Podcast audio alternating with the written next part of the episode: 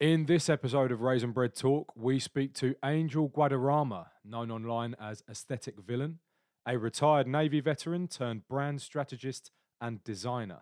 We discuss his background, what led him into the military, questions surrounding masculinity, and how he believes you can be the best possible version of yourself. Amongst other things, of course. Enjoy. Oh, I don't know. We ca- you, you Americans with your happy holidays, and it's slowly every year it gets worse in this country because of you. Well, the thing the thing is, is like, so like Happy Holidays. I don't know who who's that for. Is it Jews? I think it's, It's for, not I think it's Muslims, for all of them. that. I, no, I'll tell you what it is. I bet you and not a single in- black person celebrates Kwanzaa. I'm gonna tell you that right now. But no, I've he- never met here's one in my here's what. I here's my two cents. I reckon it got brought in when Eid happened to fall near Christmas, and it was a did. white person who came 20 up with years it. ago. Right. Yeah. So it was white. Per- it was a white person who came up with it, and they were too ignorant to know that Eid moves, Correct. and so they they will have gone. We need to call it Happy Holidays so we don't upset the Muslims. When actually you look more offensive because you haven't taken into account the fact that the fucking holiday moves. Are you trying to say it was a white woman who did this? You could just say Oh, that. easily, don't have hundred percent. 100%. Definitely a white American woman trying her best. What's up, guys? Yeah, no, this is a great way to intro the show. Uh, what's up, guys? Oh, are we on? Are we? Are we, we- Oh, that, fuck yeah. that was on No, I- record, was it? The Okay. reason the reason why I record wanted I started without you telling because I love it when you're organic and you don't realize the, the camera's recording you. That's Yeah. the best. That's the best. So um so real quick. Pleasure to meet you, um, Angel. Absolutely yeah. pleasure to meet you. Pleasure meeting yeah, both of you. So uh real quick, uh this is Raisin Bread. My name is Basil. Uh this is my associate Ben. Uh the point of Raisin Bread, the podcast, is to uh, talk to people whom we find interesting and to hopefully inspire people to either question or become curious or you know uh, uh, uh, inspire them to, to to explore the world around them and kind of more more deeply question what's happening around them since there seems to be less and less of that um, i met ben Mhm. online we've never met in real life uh, but I'd like to think to myself we've met uh, uh, uh, spiritually, uh, or you know, uh, in in some in a previous life, uh, and so you know we got along together and decided to to do this thing. So, or Ben, what do you think? Pretty good Well, summation. Absolutely. I've said it before. I'll say it again. Everyone who I've mentioned that I'm under, uh, everyone that I've mentioned who the time undertaking this endeavor has all told me that they think it's very weird. And that's very true and a very applicable word. But to those people, all I say is look around you. Everything's weird right now. We're in the least normal time in human history. So on the in the grand scheme of things on the scale of weird, I don't think we're even in the top half. Right. Yeah, absolutely. And our guest today uh, is the love angel. I don't even know your last name. Oh man, Guadarrama. I don't know if people really want to say that word three times fast, Guadar- but it's Guadarrama? Guadarrama. Guadarrama, yes. Okay, all right, that wasn't so bad. Uh, native. I'll- I'll try it later. speaker. Yeah, yeah, yeah, yeah. you don't want to show So- off in front of Yeah, everyone. yeah, of course, of course. yeah, yeah, yeah. He's gonna roll. Yeah, he's gonna and- triple roll his R's. And- Wait, and- and the reason- Guadarrama? That's Yeah. the, that's one way of saying it. Yes. The other way of saying it is with an accent. the other way of saying it That is sounds like some kind of festival, like a like Bananarama, Guadarrama. Sounds like Yeah, sounds Someone like the name of a, an event. Futurama, that's a you go. good.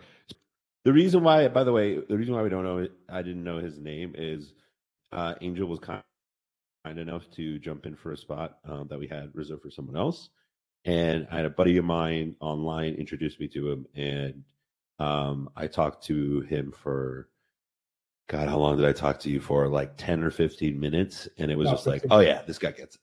15 minutes. Yeah. Like I was like, this guy gets it. This guy gets it. This will be a fun conversation. And I think, uh, you know, I told Ben about you earlier today and he was just as excited. So, yeah, thanks for coming out to and, and, and talking man. to us, man. And could you do us do me a favor and just like let people know what you're about? Man, what am I about? Uh, yeah, absolutely. Well, first and foremost, thank you to both of you for inviting me on this. Uh, bit about myself, ex-military, almost in the, I was in the military for almost a decade, and uh, I was one of those individuals that decided not to get the shot. And uh, yeah, they told me, hey, uh, if you don't get the shot, we're going to kick you out. And I looked at them and I said, do you, do you promise? And uh, they didn't like that answer. Um, I was, uh, yeah, I was already, uh, you know, I was, I was one of those. I, I've definitely come a different, you know, I've definitely gone in uh, certain avenues, but even when I was in those avenues, I would take like a slight turn every here and there. Uh, so, yeah, I was ex-military. Uh, well, I am ex-military, and now I'm doing design, I'm learning about how to control perceptions and understanding how brands like Apple, brands like uh, Red Bull, brands like anything that you pretty much love, what makes them so great, and why are you so attracted to them? So, how did I go from being a you know working underground in some base in Italy to now teaching people how to or t- uh, coaching people and talking to companies on how to increase their brand value? Listen, man, it's just making a choice. That's all I did, man. I just make one choice at a time. And one day I said, I want to be this. And I said, okay, I'm going to learn how to do it. I'm going to be the best version of that that I possibly can. So I think uh, I like to kind of keep my options open when it comes to what I where I think I can be best at. And I think you know I've definitely taken some some in- interesting routes. I want to do this. I want to do that. Now I want to do this. So that kind of re- brings me here with uh, two gentlemen on the Raisin Bread, say Raisin yes, yeah. Podcast. So yeah, man, pleasure meeting you guys. Now, has this has this been something that has this been a trait of yours? This say yes attitude. Is this something that has been naturally occurring with you, or is this something that you have manifested consciously? it was something I had to develop. So it wasn't necessarily something that I had when I was younger. I would say that when I was younger, I was much more timid. And this is me just speaking on behalf of you know, me looking back and seeing the the story in my mind. I know for a fact that I was someone who had more introverted traits. I don't call myself an introvert. Some people do. I don't see it that way. I say to what degree are you an introvert and to what degree are you an extrovert. I think we're Mhm. kind of flows on a spectrum depending on the experience and depending on the environment. So for me, uh, it was definitely something that I became much more conscious of when I really started focusing on my communication. And communication is part of those things that it's not just the words that you're saying, but also the hand gestures. It's also the way that you dress, the way that you style your hair, your lack of hair, if you're like me. You know, it all says something about you. And what I learned is that communication is really one of the biggest things that really control the way that you experience life. So, and it was, I wasn't, I didn't become aware of this. I wasn't some just shining star. No, I recognized that there were certain weaknesses in my life, just as everybody else can. They can find out what is their weakness and they find avenues to attack it and to make it better, you know, to change that aspect about themselves. That's what I did. You know, I spent a lot of money on taking taking coaches on uh, being part of different networks and ultimately just knowing that I can improve myself. So, yeah, it wasn't conscious until it was, and then once it was, I Yeah. attacked it forward. When did that Awesome. start? When did you think that started? I think that started back when, when I joined the military, Right. and I think that I think it was like that because I had made a conscious thought that I wanted to become a better. I wanted to find what it meant to be a genuine, wholesome man. And to some people, they don't really have those type of thoughts going in their mind when they're 17 or 18. I knew I wanted that because my situation was probably more different than everybody else. I would say at least 99.5% of all other families. Mm-hmm. Because Okay. I Well, was- wait, wait, wait. Why? yeah, Yeah, absolutely, okay. absolutely. that uh, so for people that don't know, and probably this is my first time really being open about this. I was actually raised by two mothers. Now it doesn't mean that my mother was I wasn't like a uh, a vile child or you know I wasn't I wasn't part of a test tube or anything like that. Hmm. My mother had me with my father. You know, my father was around till I think about maybe one or two years old. And after that, my father went his way, my mother went her way, but she took me with her. Took me with her. And from there, four, five, six years old, my mother had a girlfriend. And that girlfriend, her name is Liz, and who I absolutely love.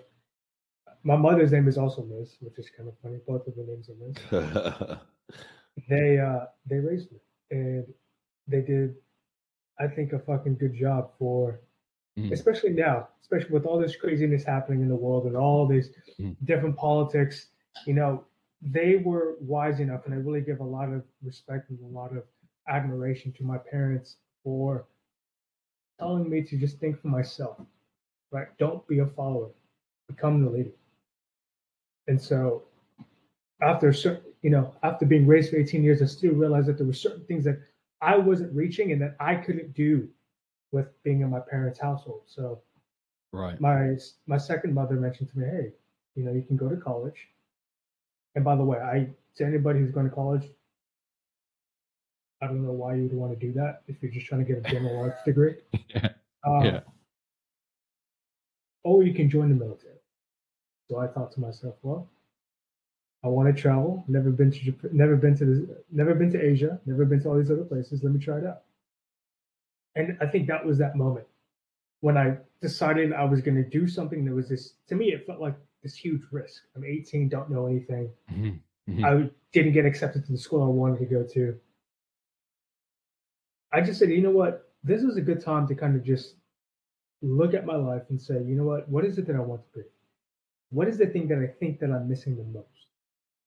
In that moment, I decided I was going to be going off into this unknown experience. But hopefully, God, man, I really was looking for it at the time hopefully I'll find some sense of direction towards how to be a better man. And here I am. I think I'm on. So, I think I, I'm still a student of this. So Yeah. Yeah. so- hopefully, so what- hopefully that okay. makes sense. No, it it does. It does make sense. And you know, I was talking to Ben about you earlier, and it's like, yeah, what I really like about this guy is that the path that he he is trying to take, or or was trying to take, or wherever you are in it, seemed really sincere. Um, and what I really liked most about it wasn't the sincerity; it was the sort of lack of resentment of circumstance if that makes sense Right.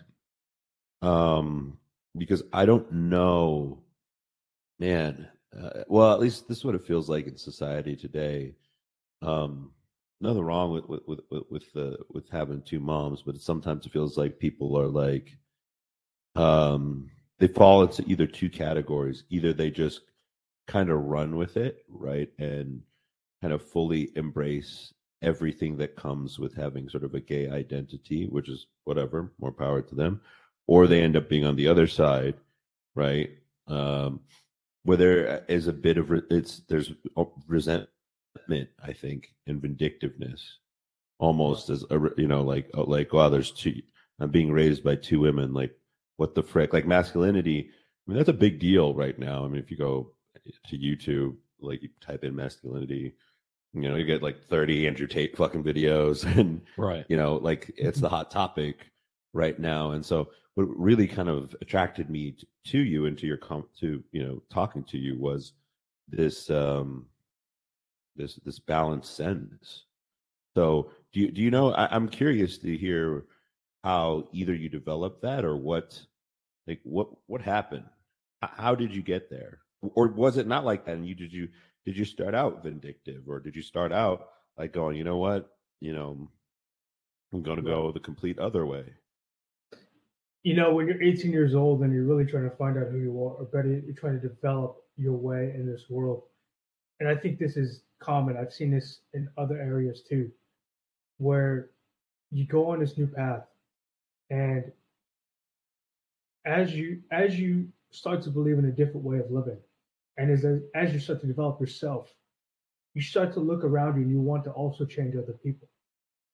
And i recognize that in myself that you know i was coming home and i was telling my mom i'm no longer this way. I'm now this way. And instead of and trying to also trying to convince her this is the better way and when I was doing that, I realized that that's, first of all, you can't convince somebody that doesn't want to be convinced, number one. So the entire idea of, you know, me going on my own route and, and doing what I wanted to do was my thing. My mom didn't see it that way. She wanted me to go there, do good in the military, and come out and, you know, have a good job, blah, blah, blah, have a girlfriend, go on and have a wife, blah, blah, blah. What, what any normal parent wants. Right. To a certain degree, right. Especially a mother who was, you know, to his, she's also a woman. And yeah. you know, mm-hmm. a yes. woman is gonna has different incentives and wants more for wants for a son differently than, you know, I would say even a man back in yeah, the nineties and two thousands, right? We the type of lifestyle that I think that she wanted me to have wasn't the lifestyle that I was necessarily attracted to. What so, does she want you to have? Like you mean like cookie cutter? Yeah. Is that what you mean by that? Right. Like kind of a Yeah, I mean I mean also to a degree I do think that because she wasn't around a lot of men, right. you know, she does no fault or shame to any right, to right, her right, at all, right? It's just this is what she knew. She didn't want me to be, we'll say, not. She didn't want me to be like her, my father in her sense, right? Her idea of what my father right. meant. And right. to my to my interpretation, I don't think I was. You know, I was just going out trying to be the man that I think that I wanted to be. I had to go that's learn all these that's, skills. That's because you aren't. You aren't your father. You're a new person. Yeah, right. You're, angel. Right. So I'm trying to get back to the question. The question was, how did I get into this, or what was the well, it's just. It, it, uh, I guess what we're what we're wanting to get into initially is basically, and we've said this on other episodes. So this, I yeah. worry, this is going to become a bit of a tagline, but there is an excellent podcast called Trigonometry, and they have a fantastic opening question, which is "How are you where you are?" And it's such a beautifully and that's um, we basically haven't found a synonymous way of asking that question without blatantly ripping them off. So thanks fellas.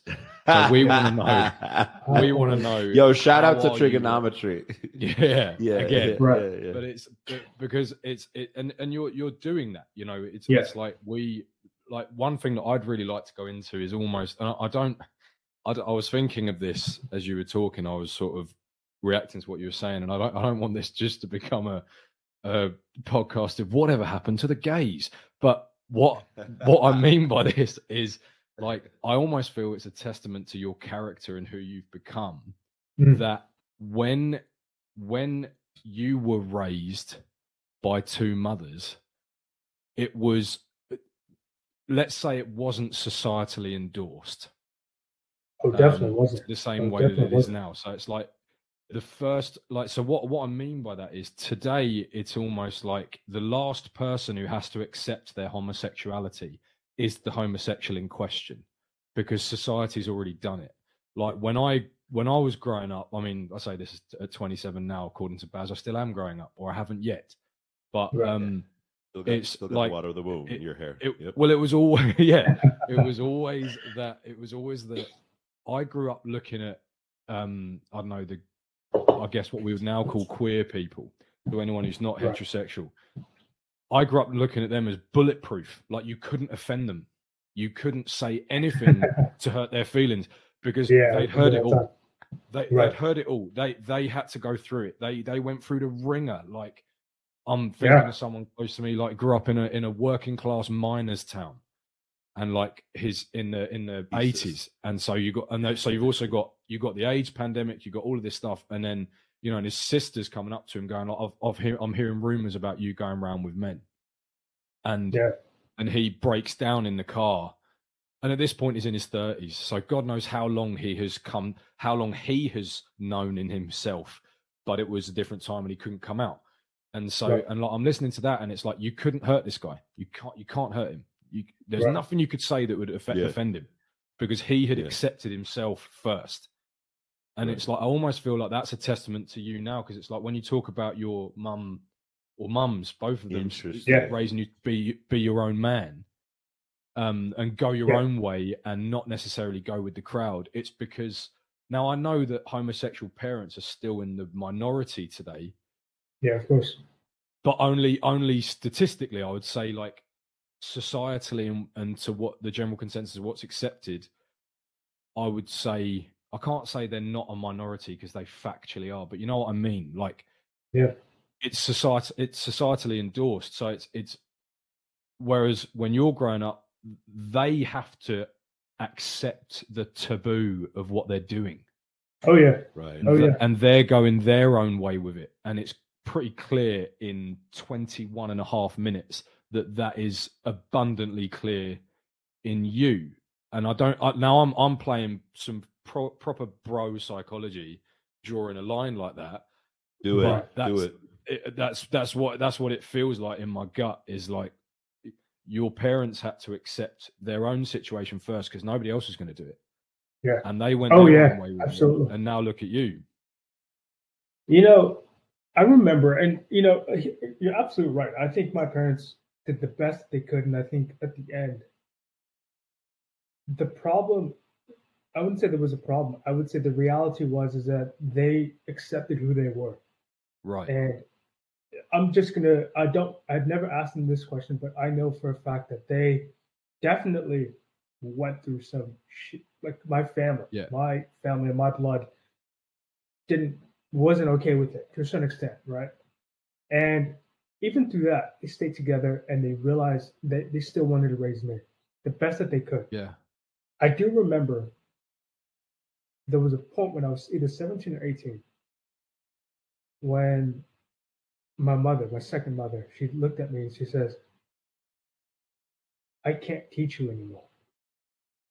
Huh. I have to let you go. wow And I remember thinking back to that and well, when I think about it now, I'm thinking how incredibly wise that was for a woman yeah to say that to me, to a son, to a son that she treated as a son, right? To a boy that she treated as her son, and which I Yeah. also looked at as my mother. She provided for me. She gave me so much in my life.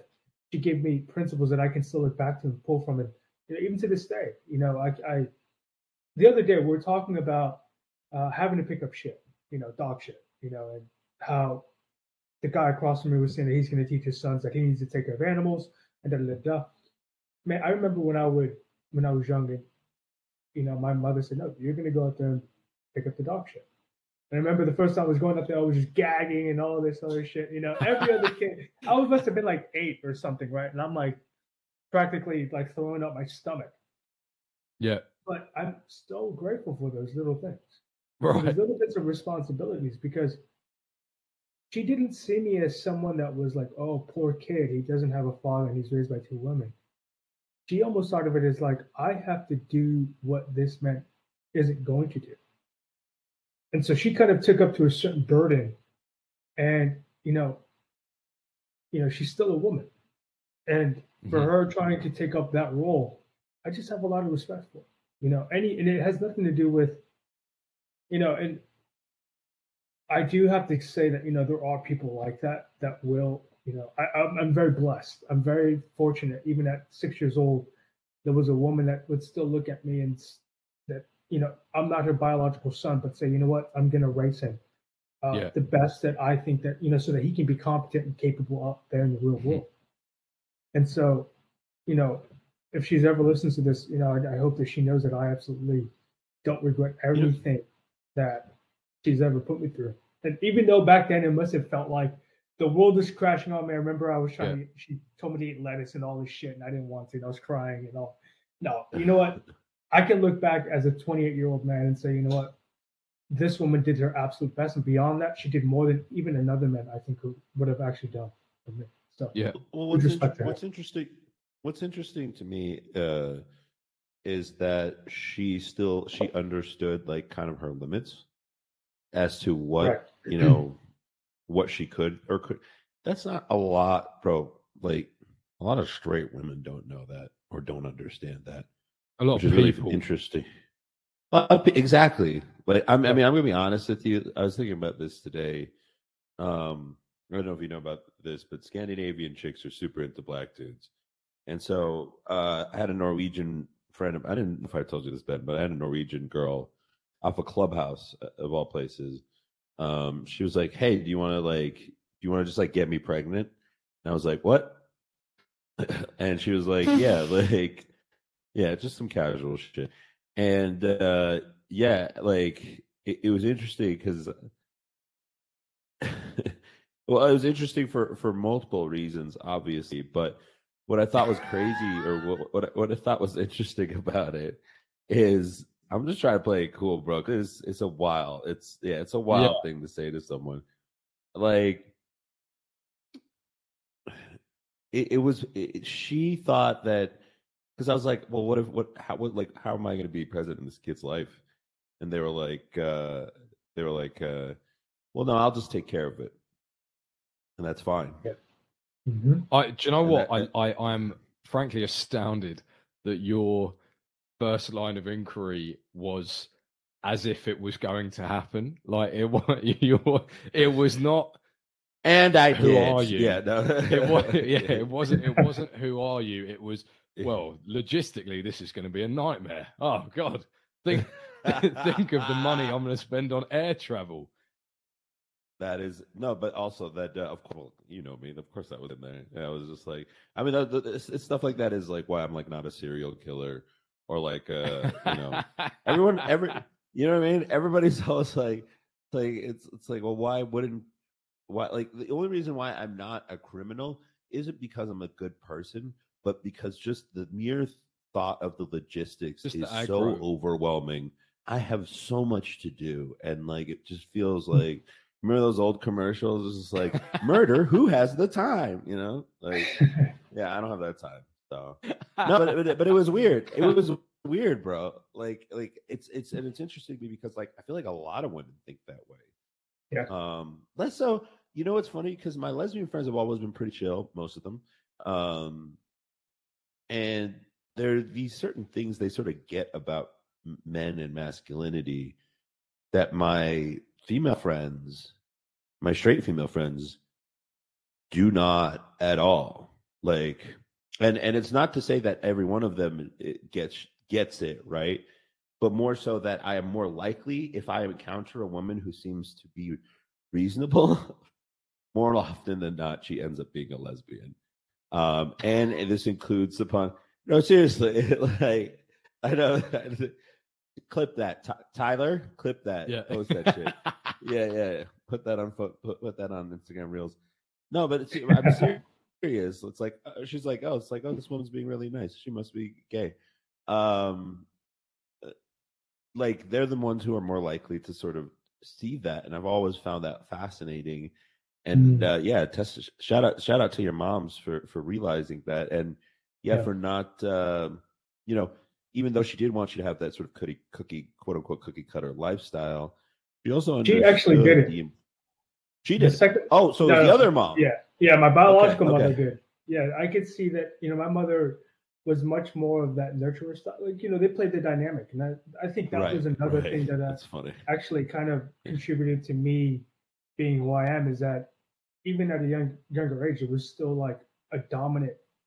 There was still like a dominant Right. and submissive dynamic, and it Yeah. wasn't dominant where it was, you know, negative. It was dominant as in she was the she was the law, she was the stability. She was the one that got to the truth, and I was actually one of her like value systems was, do not lie to me.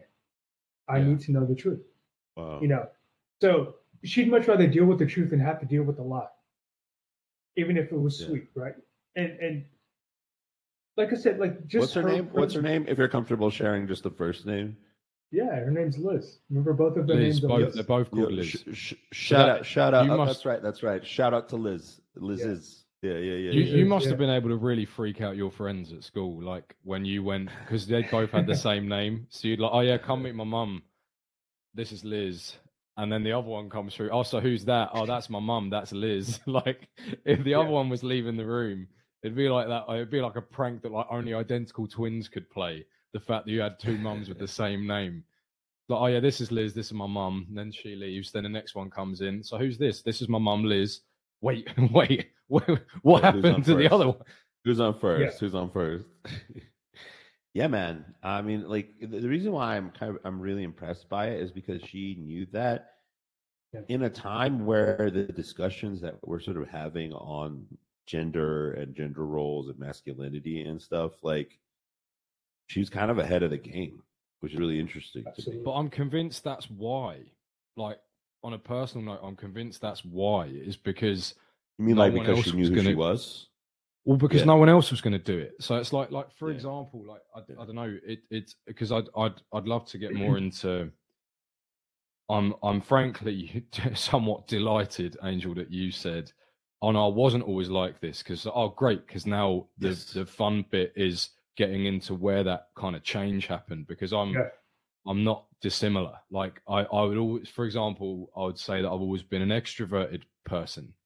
Uh, I Cool. would, but I would closet it at school because I wasn't much of a social center. I wasn't a social hub at school. But Right. given the opportunity, I would always occupy that role. But I wasn't this. Mm. Uh, I wasn't your standard sort of uh, popular kid. Um, and so like I, I found different avenues. You, you for me, it don't don't lie to these people. You weren't any uh, uh, popular kid. I don't understand why. You No, I was no, I was no type of popular kid. Let's just be it's like honest. so Let's just be honest. when we, when we, when thanks for helping with the pain, Baz. But no, when we, Absolutely. when we, um, when we talk about this kind of stuff, is like, I, and I'd love to get your view on this. Is so uh, quick stories. Like when I started my new job, so I'm in design as well. Um, and we had a local school come in, kids at around 15 or 16, which in Britain, you're coming to the end of your secondary education at this point um, when you're 16. And then um, they're coming in, and I had this one of my superiors at work, one of our directors, was giving a speech to these kids. And he was going, like, what I want you to know is that what you have uh, inherently is value. You have value because of Mm. the fact that you're young and you're going to go out into the world and just know, just know that you're valuable just by being there. And I'm sitting there just going, no, no, no, no. That's exactly what they're not. Yeah. They're none of those things because they're young. They are not valuable. They are, they have no inherent worth at all because they're young. They know nothing of the world. Yeah. And the reason why I'd say this so strongly is because I got lulled into that trap, I feel. Yeah. And this is what I mean when I say that your your family had to accept their situation because nobody else was going to. Like I look at these kids getting told this bullshit and I go, you are in for the rudest slap in the face from reality when you leave uni or you leave school or whatever, because you've been told you have something that you don't. What you do have is potential and time. Those are the things that you have. So you owe it to yourself and everybody else around you to become valuable by harnessing that potential and harnessing that time to get skills and get good at shit and get over your fear of sucking at stuff. And like, cause, uh, it- and then to tie it back into you, because it's why you're here, is like, so like an 18 year old kid who comes from a very unorthodox background, um, joining the military because you want to go see the world and stuff. I don't know about you. I would have been shitting myself. Were you? What What was that first day like in the military? The first day in the military, that's a good question. Uh, Believe it or not, I actually still had hair back then. so, you know, first day, it's, I, I'm one of those guys that what I notice is that when there's something new, I just click up. I don't ask questions, I just click up. Bam. Right. Guys yelling at me. I don't want to be the guy that they're yelling at. Right. Everybody, everybody's yelling in this entire room where you're getting processed. Just don't be the person that they're yelling at. Pay attention, listen, be quick, be precise, and keep your head down. Keep going. Right. The first day was new, honestly. Just I never thought that'd be bunking. You know, I never I had a bunk bed and blah blah blah, whatever. But I never had somebody under, you know, underneath me. I wasn't living with ten other guys or you know, at the time. Mhm. We were still kind of classing up. So at the time it was about ten people. Overall, I think the class had about 110. So the first day, 15, 20 people. The first day really wasn't the biggest thing.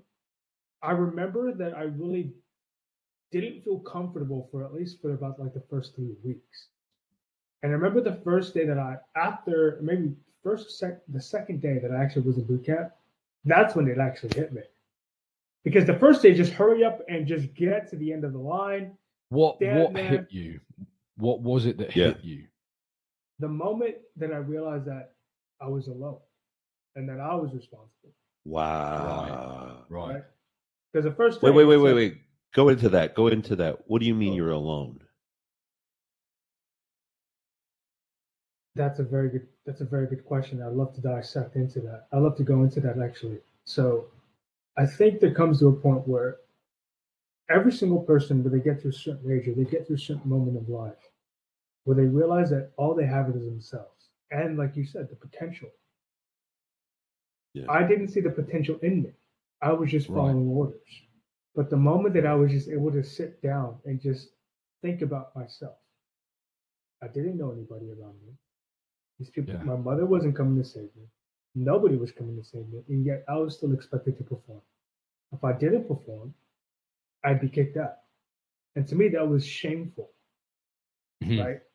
And so I had this responsibility to perform. And I understood if I didn't perform, I'd be kicked out, which was then shameful. The responsibility, I think, is what hit me in the face. And I realized that I was actually alone. Nobody else was going to cover for me. I had to make sure that I was doing everything right now. My parents, there was, there was no safety net.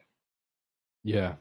And so I think that was the moment. And I remember I, I, I like froze up. I just felt there's a very, there's maybe an, uh, just a, like a certain amount of times that I can really count that I was literally, oh shit, just felt anxiety. And that mm-hmm. was one. That moment of, oh shit, this is real. I'm alone. Yeah. I'm Yeah. alone. I'm surrounded No by all these people. I'm surrounded by all these people in this mess hall. Everybody's eating, but I'm actually alone.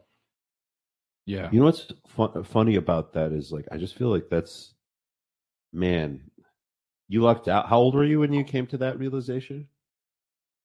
I had just turned 2013, so I just turned 18. Wow. Yeah. Okay. The, the reason why I'm impressed by that man, dude, is is because like like as an adult man, you guys are youngins to me. I'm 32. Uh new car smells. He's he's gone, really not right? that much older than us. Listen, It's because he's it's he's got some superiority complex because he was born before it's- 1990. it's just it's actually it was actually exactly 1990 please show some respect uh no i uh, oh, it wasn't. I, I, thought it was 89, so it wasn't even no i a decade. you know what's funny Okay. i've never told you this before no no wait actually this is a fun fun side to come i i thought it was 1989 and then my parents sat me down for dinner once and they were like hey uh you're actually one year younger than you are. And i said what? Uh and this was like i think i was like about to graduate high school. And i was like well why does it say this on my you know uh uh my what's it called? My like, just like all my like official documentation. Yeah everything. Apparently uh back in the 80s or the early 90s uh they uh i think american sort of officials uh didn't really know arabic uh crazy right and so they weren't able to like properly translate. Eh, Like, yeah, no, I know, I know. Look, I was there too, Ben. I see that face.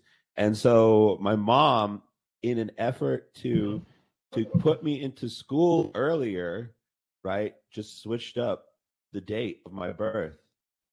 So yeah, just because she wanted me, That's, just like to show you how much of a tiger mom.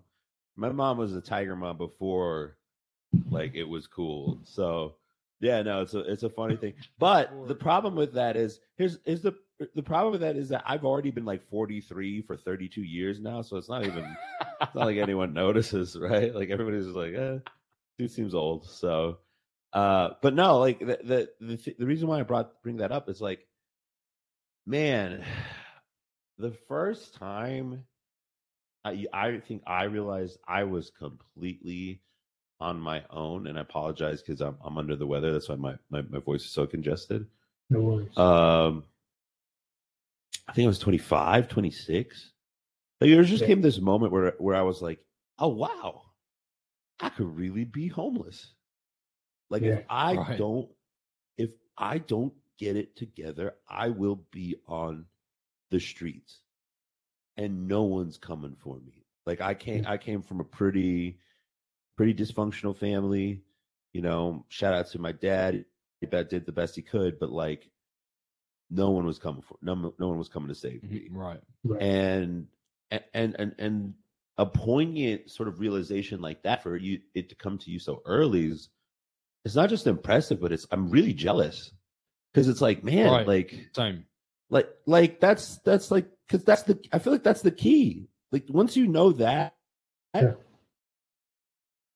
a Well, no, lot so, of like, shit just while we're- comes together yeah yeah Well, like while we're throwing our hat into the ring of like sort of when this when this occurred for us, like you know, you said 25, 26. Like mine was, I I'd graduated university at this point. Like I Yeah. I I. Yeah. And this is what this is what I mean. This is why if any if if you or indeed anyone watching or listening detects resentment in my voice when I talk about the education system, it's because it's there. I we were so mollycoddled into this like and i think there, there's a lot of similarities between britain and the states uh, Yeah. with regards to this with regards to the kind of predatory nature of if you're in any way bright if you're in any way academically able at school it's you're going to university. And not only are you going to university like our ivy league is called the russell group or red brick universities as they're known. Same principle though it's just the old ones. And Yeah, right. it's like not only do you need to go to university you need to go to a good one so that we can put it on the display board so that when we have parents coming around to show their kids our school they know that their kid's going to go to the nice shiny impressive institution as well. It was never like what do you actually want to do? It was it was just so what are you going to study? What what uni are you going to? And it was like and then i was like oh bloody hell and then all your friends are doing it so you go well i don't want to be that one loser in the pub when everyone comes back from for holidays who's not flown the nest who's not done the thing because it gives you the illusion that you've left home it gives you the illusion that you're out on your own two feet when you go to university now there are some people that until are, they sling back Right. until they sling back Right. at 20 like, as soon as they graduate yeah yeah yeah Well, like everyone, everyone in in everyone that I know went to university was not really more than a two-hour drive from their parents' house, which the UK considers a, a long drive. Yeah. So, and I know that, that really angers Americans. So, like that is, it- but like, the, so Ah. sorry to try my best to stay on point. So, what I'm talking about is like, I got swept up in that narrative so much. It was like, kind of, it was because it was this, it was this this idea, this pitch of just give us your time and your money and it's not even your money you don't it's your parents who are keeping you going and it's the student loan that is paying Yeah. for your tuition so it's money that i'm paying now so at the time you have no concept of that and like i love my mother but i resent the fact that she did all my loan stuff for me she made my login she made all that she just did it i didn't ask her to she just did so i didn't even have any oversight on how that was happening because she just Right. wanted to make sure that i got it done or made sure that wanted to make sure all the admin was in order. And now I look Yeah. back as an adult and I'm like, no, I no, I don't don't do that. You Yeah. need to let me do that on it because then I got swept up in this narrative. Give us your time and your money for four years. You'll have a nice little M after your name and it stands for master. You'll be a 22 and you'll be a master of something. And then a contract's going to come your way, six figure contract, nice, with, sign Yeah. on the dotted line, and there's your Yeah. future. And then I like I your 18 year old realization of, fuck, it's on me.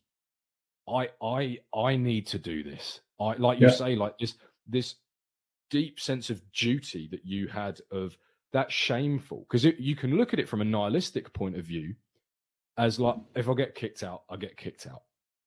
But there's something within all of us, I believe, that is like, well, no, I know that's shameful, and not just because the the sergeant is sh- telling me so. Yeah. I I actually know that, and Actually all, everyone is. around me knows that. It actually is, Yeah. and it's like so. Like when I'm when I'm when I'm I'm I remember it like you know I graduated and it was like, and my my dad was asking me, "Have you been looking for jobs?" And I was like, "Yeah, of course I have." And looking for jobs meant scrolling through LinkedIn because I wasn't looking for jobs, not properly. I just moved jobs this past year. It Yeah. took me 18 Yeah. months to find a new job Yeah. because that's how long it takes. And it was like, but I had no concept at the time. And then I was on holiday with my friends. I used up, I, I'd used, and I wrote off the car. I crashed the rental Did you car. laugh at him? Wait, wait. Did you just laugh at him because he used holiday? Because I think it's hilarious too. No, no, no. I'm laughing because I, I just like the idea of holiday to me. It just it doesn't make sense. I'm Right, to right. just get more So, like, money. just- Like, I was on holiday with my I was on holiday with my friends and I had no money. You English fuck. I'd I'd done Yeah. a I'd done a summer job, and I I was using my money from that, and it was like my contract had ended, and then I crashed the rental car, and then I need to pay off my friend, and now I've got no money. Jeez. yeah, Like and that and that was that was when I was sitting there going like that was my moment of of if I had to boil it down to one moment because for me I don't know if it was if it was such a, a, a snap of the fingers moment but maybe it was. But that was my moment of like oh god I I actually have no money like it's you know I was still living with my parents so that was fine like it, it wasn't like I was going to be out on my ass, but it was that was the mo- uh, thank God it came then and not any later. But it was like that was the moment of oh I have no money and it's my fault. I I'm the reason I have no money. This isn't on anyone else. right. I crashed the car. But it's not even. I gone. But it's but here's the thing though, like it's it's your fault, hundred percent. Um, I just don't see that. So, sometimes when I hear young younger people, uh, you know, young people like yourself, um, I'm so gonna start rolling my eyes.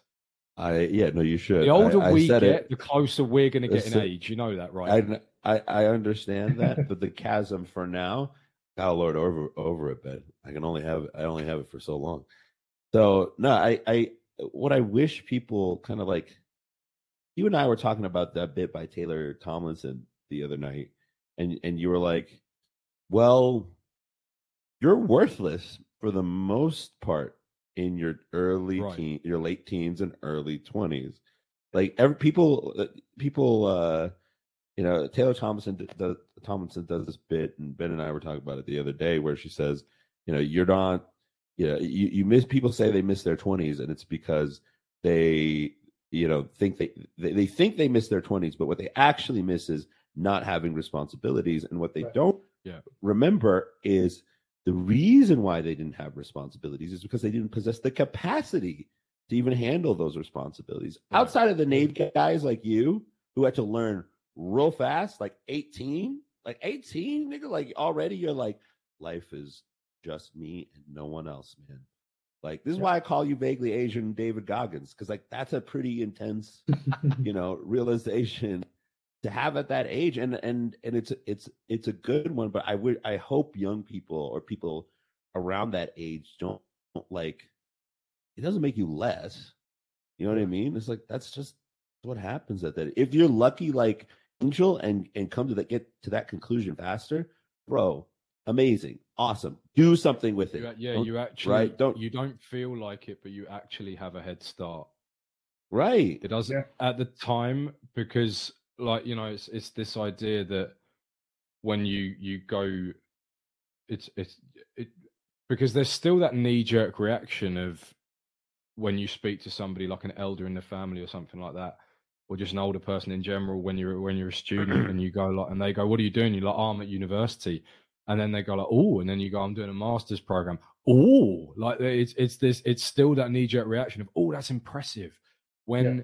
I'm like, fine, yeah, it's not like I didn't have to put work in, but it it's the idea of like I don't know about the US. In the US, I actually like I'm a I'm a rare beast being a, a millennial slash Gen Z who is enamored by people who've been in the military. But like in the UK in, and in the yeah, US, it's there's the there's I think more support generally for the military. Like for example, I love the um, custom of saying thank you for your service. Like when you meet a retired serviceman. Yes. Let, let, in the UK, we don't. right there. Go on. Let me stop you right there. It's just I don't know about you. Maybe Angel disagrees with me. I actually kind of hate it because more often than not, these niggas don't mean it. Like, if you want to know right. how much the United States military ca- actually cares about its veterans, go to the VA's office and mm-hmm. ask for a doctor's appointment. ask somebody actually, to help you get it done. Someone yeah. told me to sign up with the VA. I said I'm not doing it. I'd much rather go through private. I just yeah. I removed myself. Right. There's been a lot of like ever since I've been out, uh, and I would love to go back to your point, but just to kind of clear this loop, like I genuinely hear horror stories when it comes to the government performing for the VA. Now, other people, other citizens, they will support you, especially Fourth of July, you know, certain holidays, yeah, Memorial Day. Yeah, absolutely. You know, that stuff is super celebrated. Uh, it's it's, but just understand that when you get out of the military, there's no there's no other support. Like you're yeah. you have a little veterans card, but you're on your own you really, again. You have nothing else. yeah. Yeah. Well, no, it's like that. That basically kind of no. Let's let's we'll we'll absolutely get back into that. But it's like the point I was the only point I was making is like in in Britain in particular, and I, when I say in Britain, I'm speaking from I'm probably projecting, but I actually think it's pretty accurate. Especially anyone who, like me, had a comfortable middle class upbringing. The general consensus is you look at anyone who's going into the army or the navy or any of the any of the armed forces as ah oh, that was their fallback like the the hmm. idea that it's you you don't jump to the conclusion that that was their first choice um and that's what I, we do I, here though but i don't like that i think i think it's i think that's horrific because it's like it's when you look at it's it's only something that you can look at the benefit of hindsight and this is something i wanted to ask you angel is like what was it then that you did in order to to not compensate? That's not the right word. the The question I'm thinking in my head is, what did you do to compensate for this feeling then of shit? I'm on my own. Like, was it was it the routines? Was it the the did did that help at all? Like the idea that you had a a regiment that you had to stick to.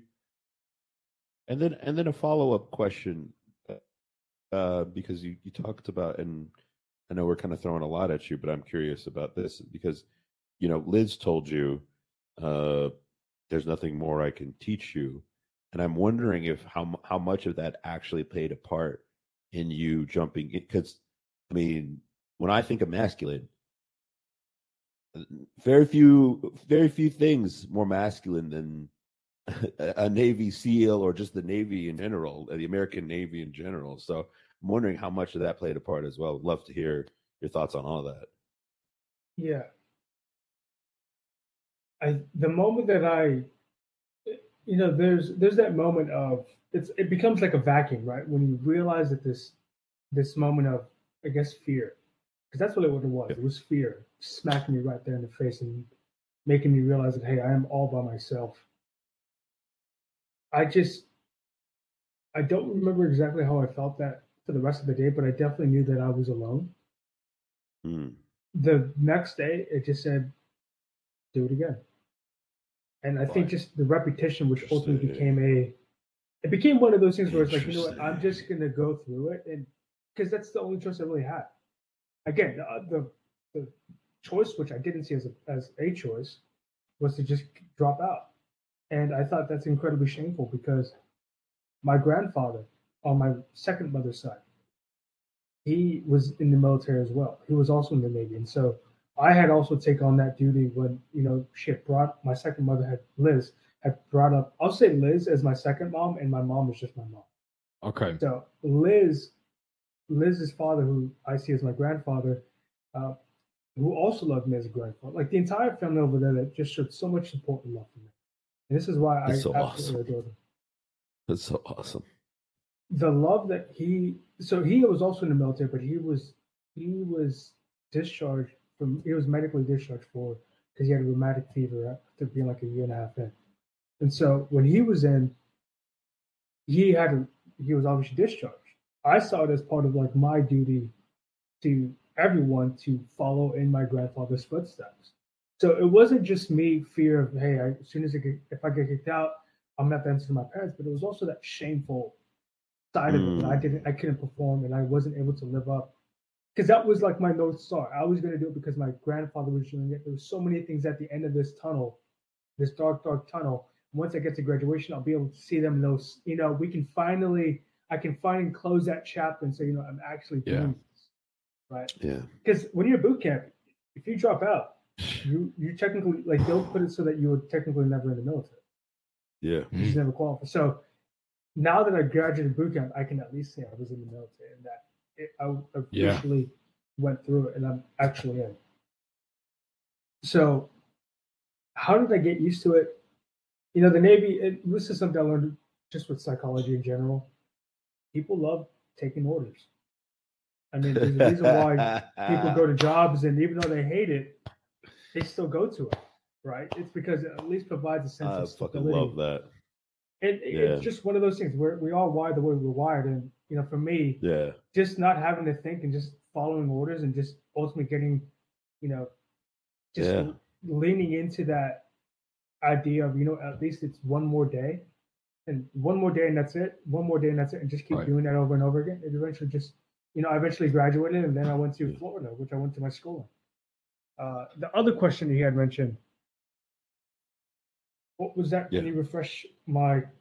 Yeah. I just wondered. Yeah, yeah, bro. Yeah, no, and that was a beautiful uh, answer. So I, I, I think uh, no, you're doing great because I threw we threw a lot at you.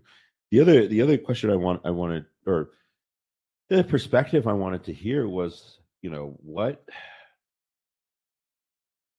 what it- when you when you realized after you had that conversation with Liz, Yeah. um, Oh, that's right. Yeah. and and she, and she said, you know, like, hey, I, there's nothing more I can teach you.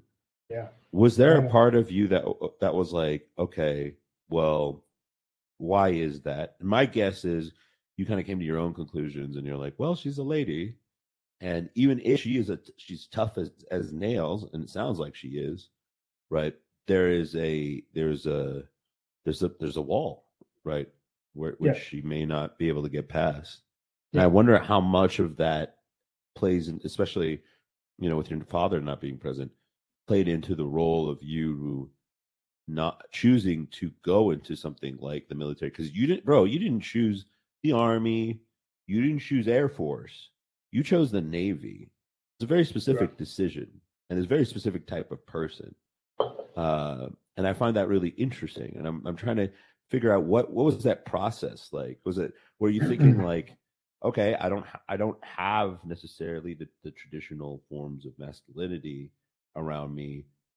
Maybe this is one way to to to to either learn more about what that might look like or, or you know at least expose myself to it. What what was what was your thinking? As far as I remember, my choice to join the military for the masculine role didn't come until I was actually in the military. So a couple days in, okay, I'm going to create who I am, right? Yeah, Before yeah, that- yeah, yeah.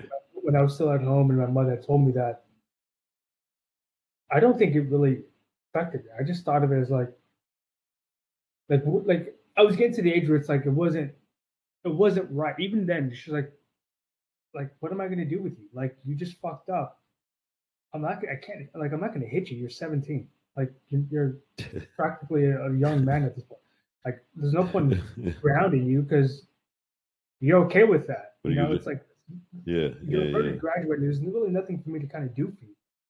So it's like punishment isn't. So when she said there's nothing more I can teach you, what she was really saying was there's nothing. There's not enough pain that I can cause you, because that's really how you learn. If you think about it, Interesting. Right. It, It so, so be- sorry, just to clarify, forgive me for stopping Yeah. you. Um, this is your interpretation of what she was saying. This isn't verbatim.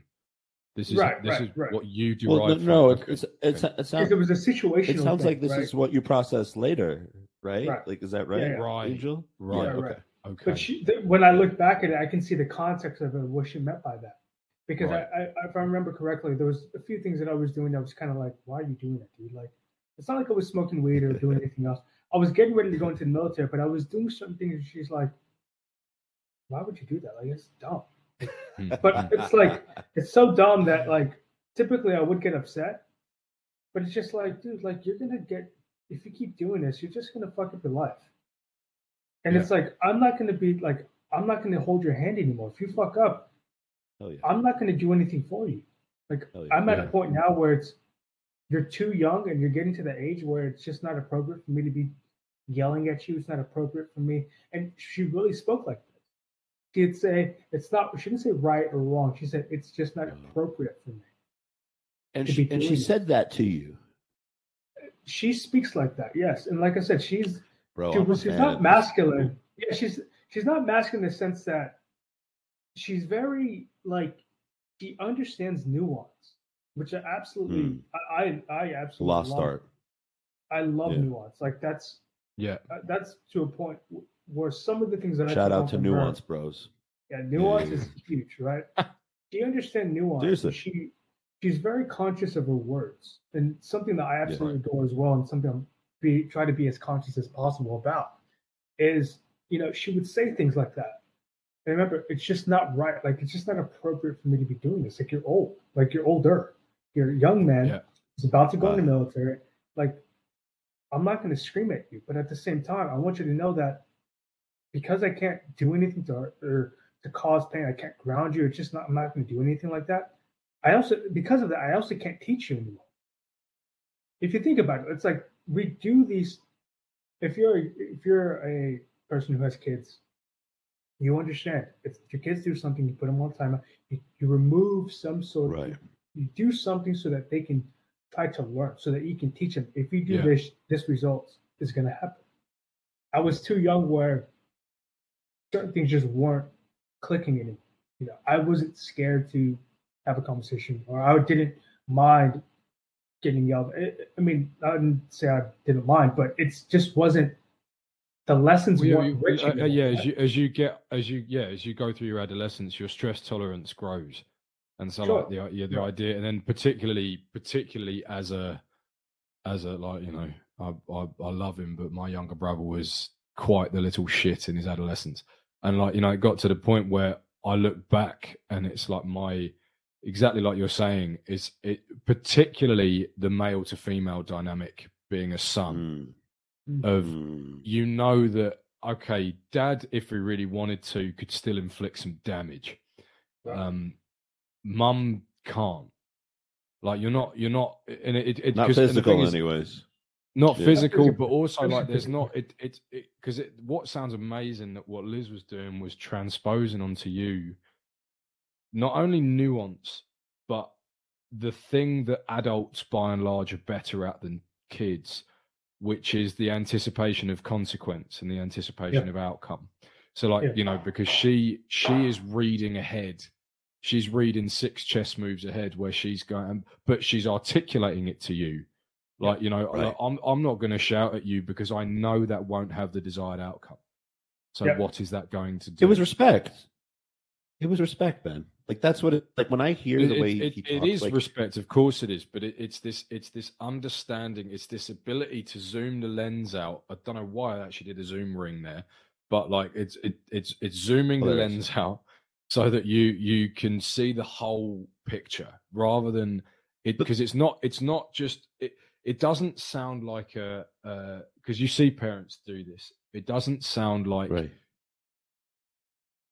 she was at the end of her tether because I've I've Right. seen my parents do this. I've seen namely my mum do this, where it's like you're so exacerbated by the whatever hell your child is wreaking on your life that you just go, mm. look, I don't know what to do anymore. I can't what can I say to get you to understand? And it's desperation. This is not what I'm hearing. I'm not hearing desperation. I'm hearing calculated. I'm hearing that no, no, I'm I'm explaining this to you because you're old enough now that I believe that you are able to understand this. Shouting at you is not going to do anything. You Mhm. need to understand that because it's and it's almost like and then you say it took years, but then years later you're going, oh, what? Yeah, what? I find that a very interesting conceptualization that you gave as well. Of like, it was something to the tune of, I can't inflict pain on you anymore. Like I, I like, and and to maybe frame that in a less domestic violence kind of way, it's to that point of you know you go through your adolescence and your stress tolerance increases. She can no longer increase that stress. So like for you in, in the military it is it's the peer pressure of you don't want to be the one getting shouted at by your drill sergeant. And then like, you know, in in in my case it was shit I'm actually out of money. Yep. And like when it's still safe, you know, like for example, I still had an overdraft, I still had this, I still had that. I wasn't penniless, but it was like, shit, I'm out of money and it's my fault. I need to rectify this.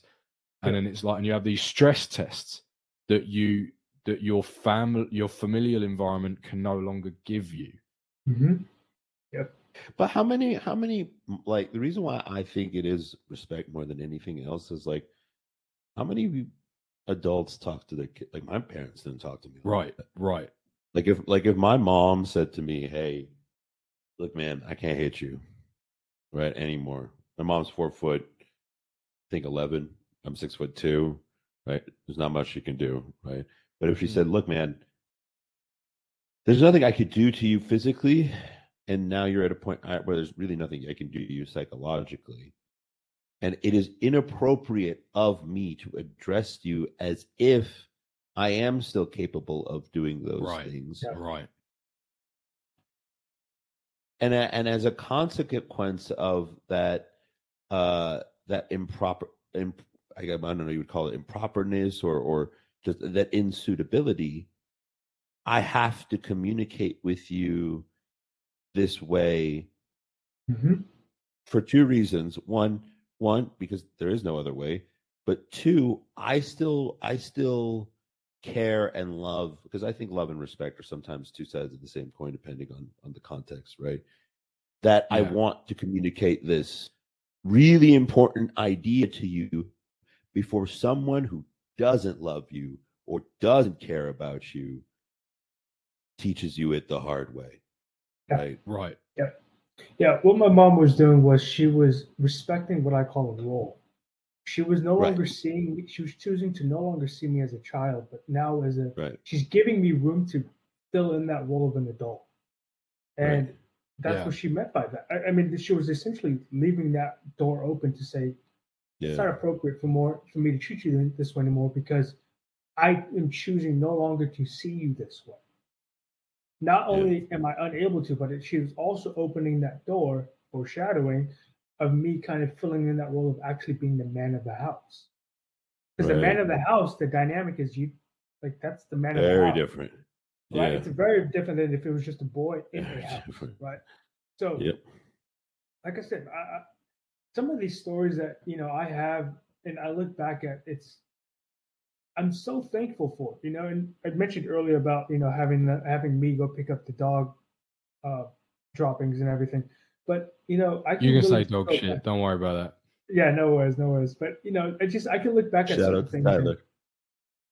that. I don't know what that means. He's our produ- he's our He's gonna have to censor it. He will clean. He Oh, will God. clean all of Yeah. this up. So Nice. just curse Good. as much as possible, please. Go on. you know, I think my mom, my other mom, excuse me, my mom, my biological mother, she was actually the one that took a little bit longer to separate, you know, from the umbilical cord, you know, as they call it. Uh, my she was the feminine my- one. She was right. She played that role of the mother. Something But she was also she was also your biological mum. Yes, exactly. But, you know that that that that that's real. Let's not you know let's not let's not overlook that because for example, this is something that I I grapple with with same-sex parents is the idea because and maybe i'm thinking about it as a heterosexual and that doesn't that's why it doesn't translate across but it's Yeah. like i sit there and i think like i worry that we are in for an onslaught of parents who are non-biological uh walking away Hmm. because they they go it's not my kid technically so therefore i'm out Yep. like it's something that Yeah. i because and that's It's completely possible. That risk is real. right That risk Yeah. is even more real than people understand because the, she's not tied to me. They didn't get No. married until I was actually in the military. yeah I was still. I was- wow I- really Yeah, yeah. wow so they, they, they didn't together substantiate the relationship till you were an Exactly. adult And there's been times where I was some of the reasons why they almost broke up. Like that was Yeah. it was really like that. They loved me, they adored me, and there was moments as a boy and when I was doing certain things that it was pulling them apart. My mother didn't want Yeah. her to treat me this way. What didn't want her to treat me a certain way, and of course, my Liz was like, "No, he needs this. He needs to yeah he needs to understand the things that he did wrong. He needs to needs to be punished. And Yeah. you know, I, you know, just her. I wouldn't say it's goodness of her heart. I think, I, I don't think goodness is what keeps people together. I think it's. Mm. I don't know. You know, and uh, maybe it's something I can actually always ask her. Something No, I, I'm getting. I'm I would, hearing I would you. love to Yeah. learn like why did you stay? What Yeah. was was it me or was it my mother that you stayed? Because you know I'm I'm no way shape or form. I don't deal with any of that with the woman that I live with now or that I deal with now. I have no issue with telling her, "Oh, you don't like me? Fine, I'll walk away." Right, and so there's certain time, right. It, it's like I don't have a certain, I don't have like a certain need to need to perform or need to stay around that that for some reason she had. Maybe she I don't know what she saw in me. What Duty? I can say is that well, it sounds to me like a lot of this is there. There's a there's a sense of duty. I I would say Well- like it almost feels like Liz Liz had a deep sense of duty because you're But right, why? like like that, like because I look my at I look at that my with, question would be if it was duty to what duty does she owe it to? Because right, we they weren't married.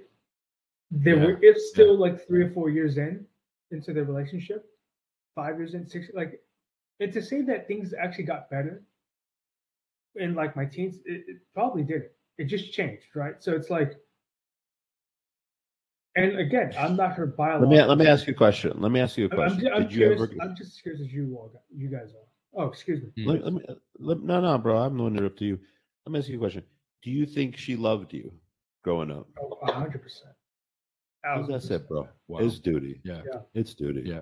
Uh, to Yeah. me, it is. yes, because you're right. You're Yeah. you're right. Like I, I agree with you, and and I mean I'm I'm with you too, especially when it comes to this sort of modern day and age, and you know, uh, Liz probably comes from a both Liz's come from probably a different time where people sort of stayed together longer. I mean, especially Oh, yeah. compared to, Mm. Oh, yeah. to today, right? Like I kind of find her, and I- no disrespect to you, just she's unusual, bro.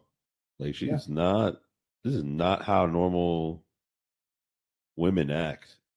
Like this is not No, how and, most thi- and this normal is like maybe act. this is the point that maybe this is the point where we can sort of blow it open a bit more because it's like this is yeah, I've, I've I remember having conversations with my grannies like on my on that side of my family, I'm a big Irish Catholic family, and I remember saying this to my granny, like we were talking about, because she was talking to me about um, we we were just shooting the shit over the current state of the world and divorce rates being very high and single Yeah. parenthood being very high. And I was saying, yeah, but like, because Granny goes, like, I just wasn't like that with me. It's like, yeah, but Granny, you had seven kids. You you can't Yeah. be a single mum with seven kids. Like Yeah. that that doesn't work. What are you gonna do? Date Do a new now, man a with TV seven show. kids? Yeah. Like right. You're, you're gonna you're gonna date a new Fucking man brilliant. with seven kids. That's literally gonna be like dipping your foot in a tank of piranhas. Like they are Right. they are they are gonna be adolescent girls and boys doesn't matter. Adolescent children, seven of them under one roof. What are you? What what man in his right mind is going to go anywhere near and what are you going to what your list of criteria for that man is going to be so long that it's damn near unattainable.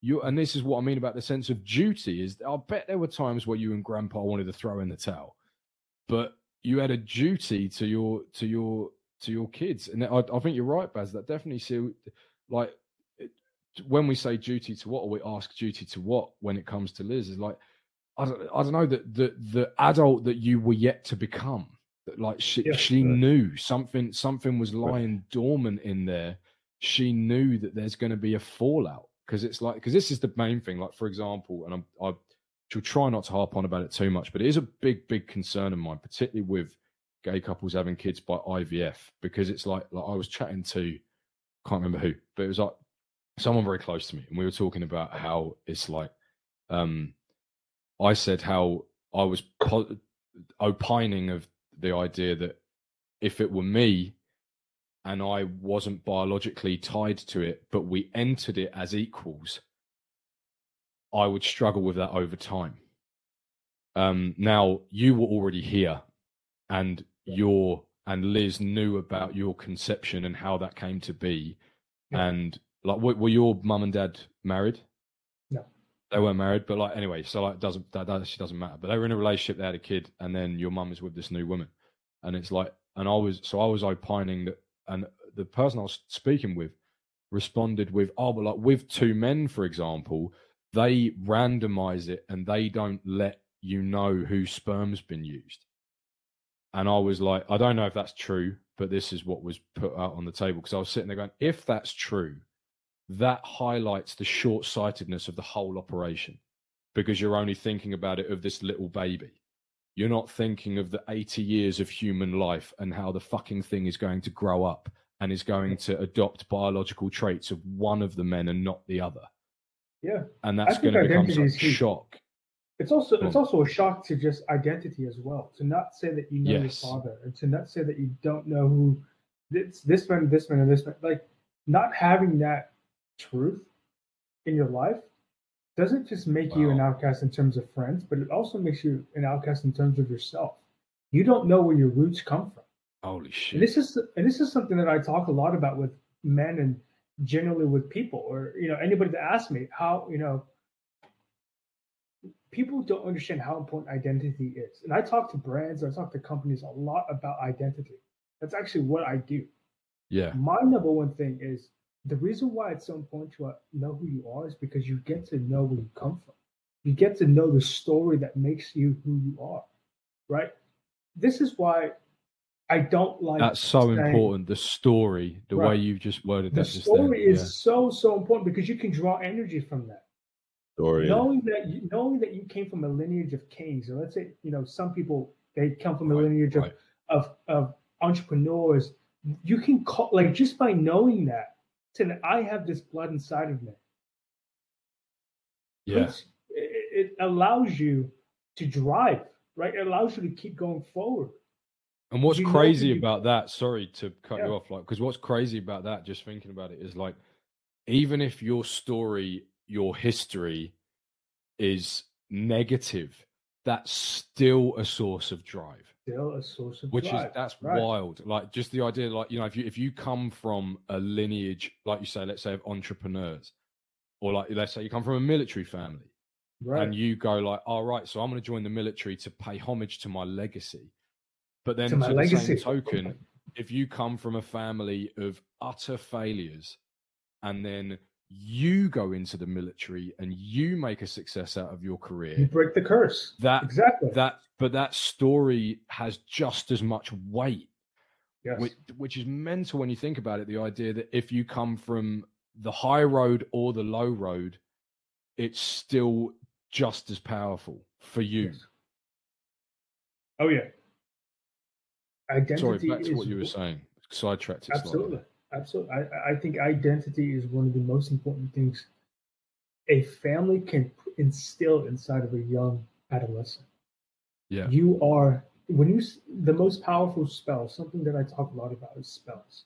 What a spell is, is simply your way of calling out something to be true, right? So I say, I am. The most powerful spell there is is I am. I am Angel. That's my name. And then there's people who say, I am, I hate saying it. I just, even the thought of like saying this next thing just, I am, some people say, oh, I feel dumb or I am dumb. Like they will say that. And I'm thinking that is the dumbest spell you, anybody can say because that I am Yeah. is, is the identity. And your Right. subconscious works in a way that it doesn't discern what is actually right and what is actually factual and not factual.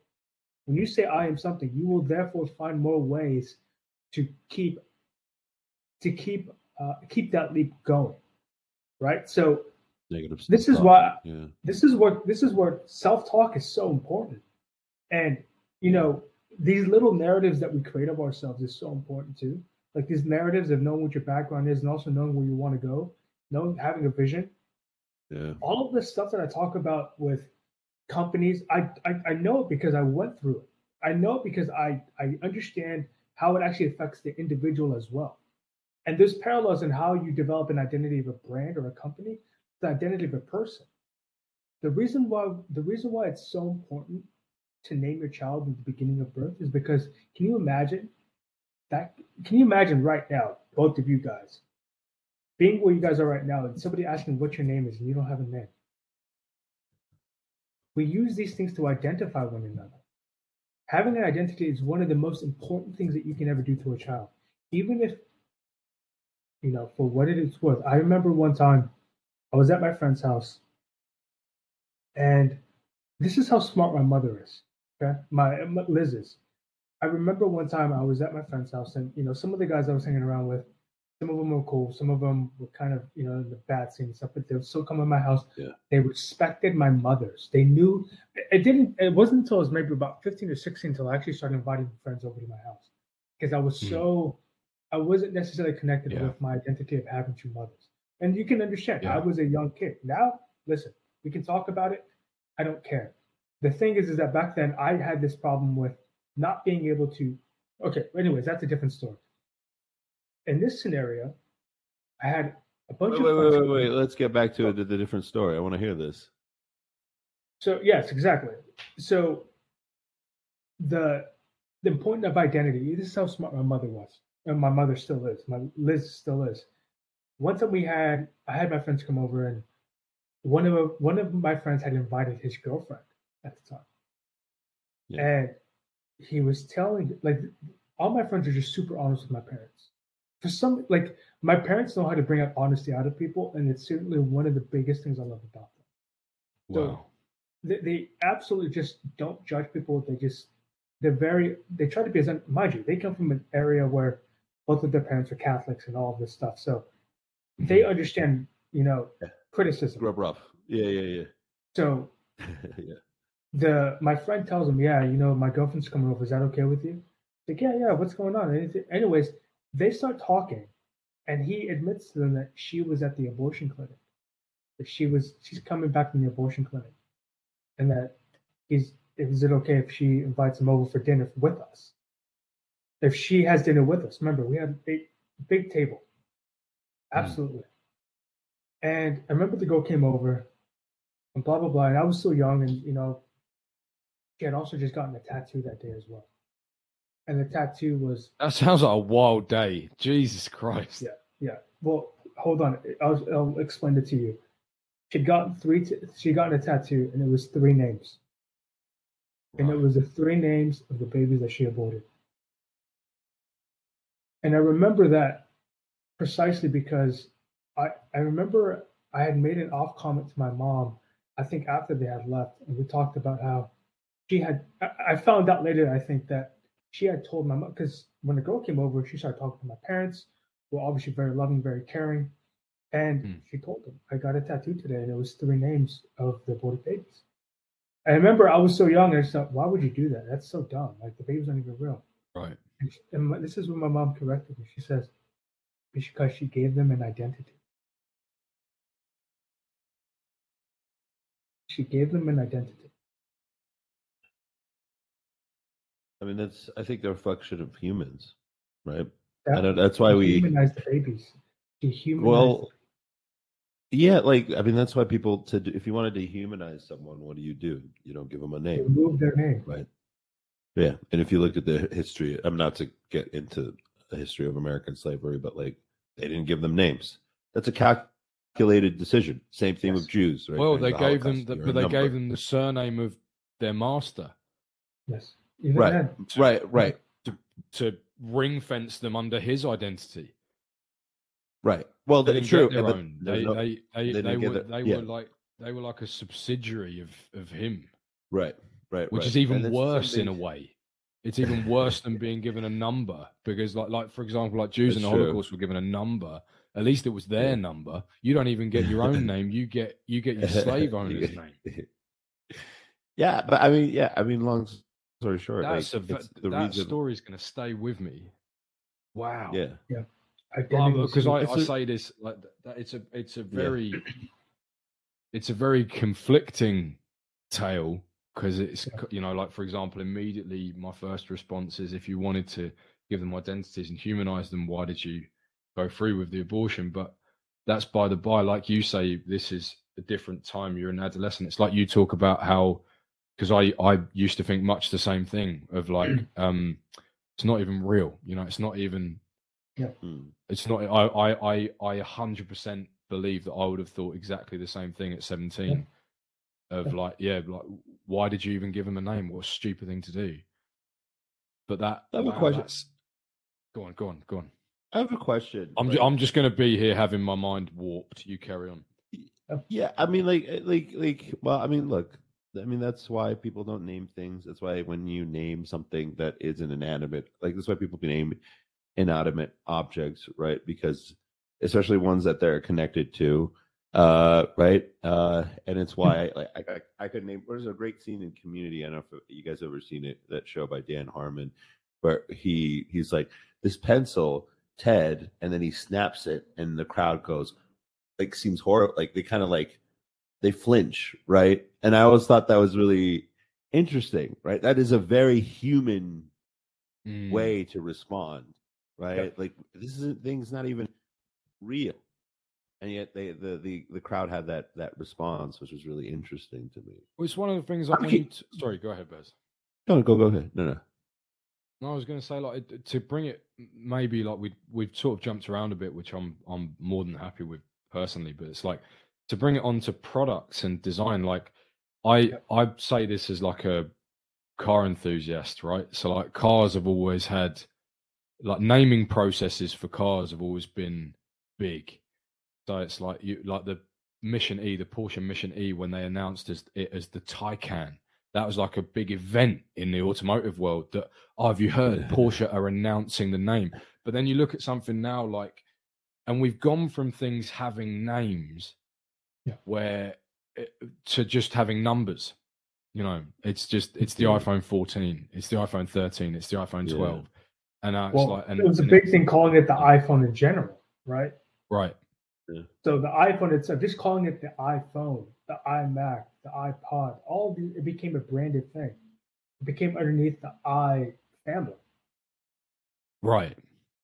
But then it's like, but what? huge. But then now, like huge. with just the version numbers, Sure. it's it's it it's almost like it's got like I don't know if you've seen of late, and maybe in the edit we can chuck up a picture so people know what we're talking about. Like, there's a comparison between like logos from 20 years ago and logos now, and it's all just monochromatic script. Almost every logo now is a monochromatic script, almost exclusively in all caps as well yep and it's just they're all the same.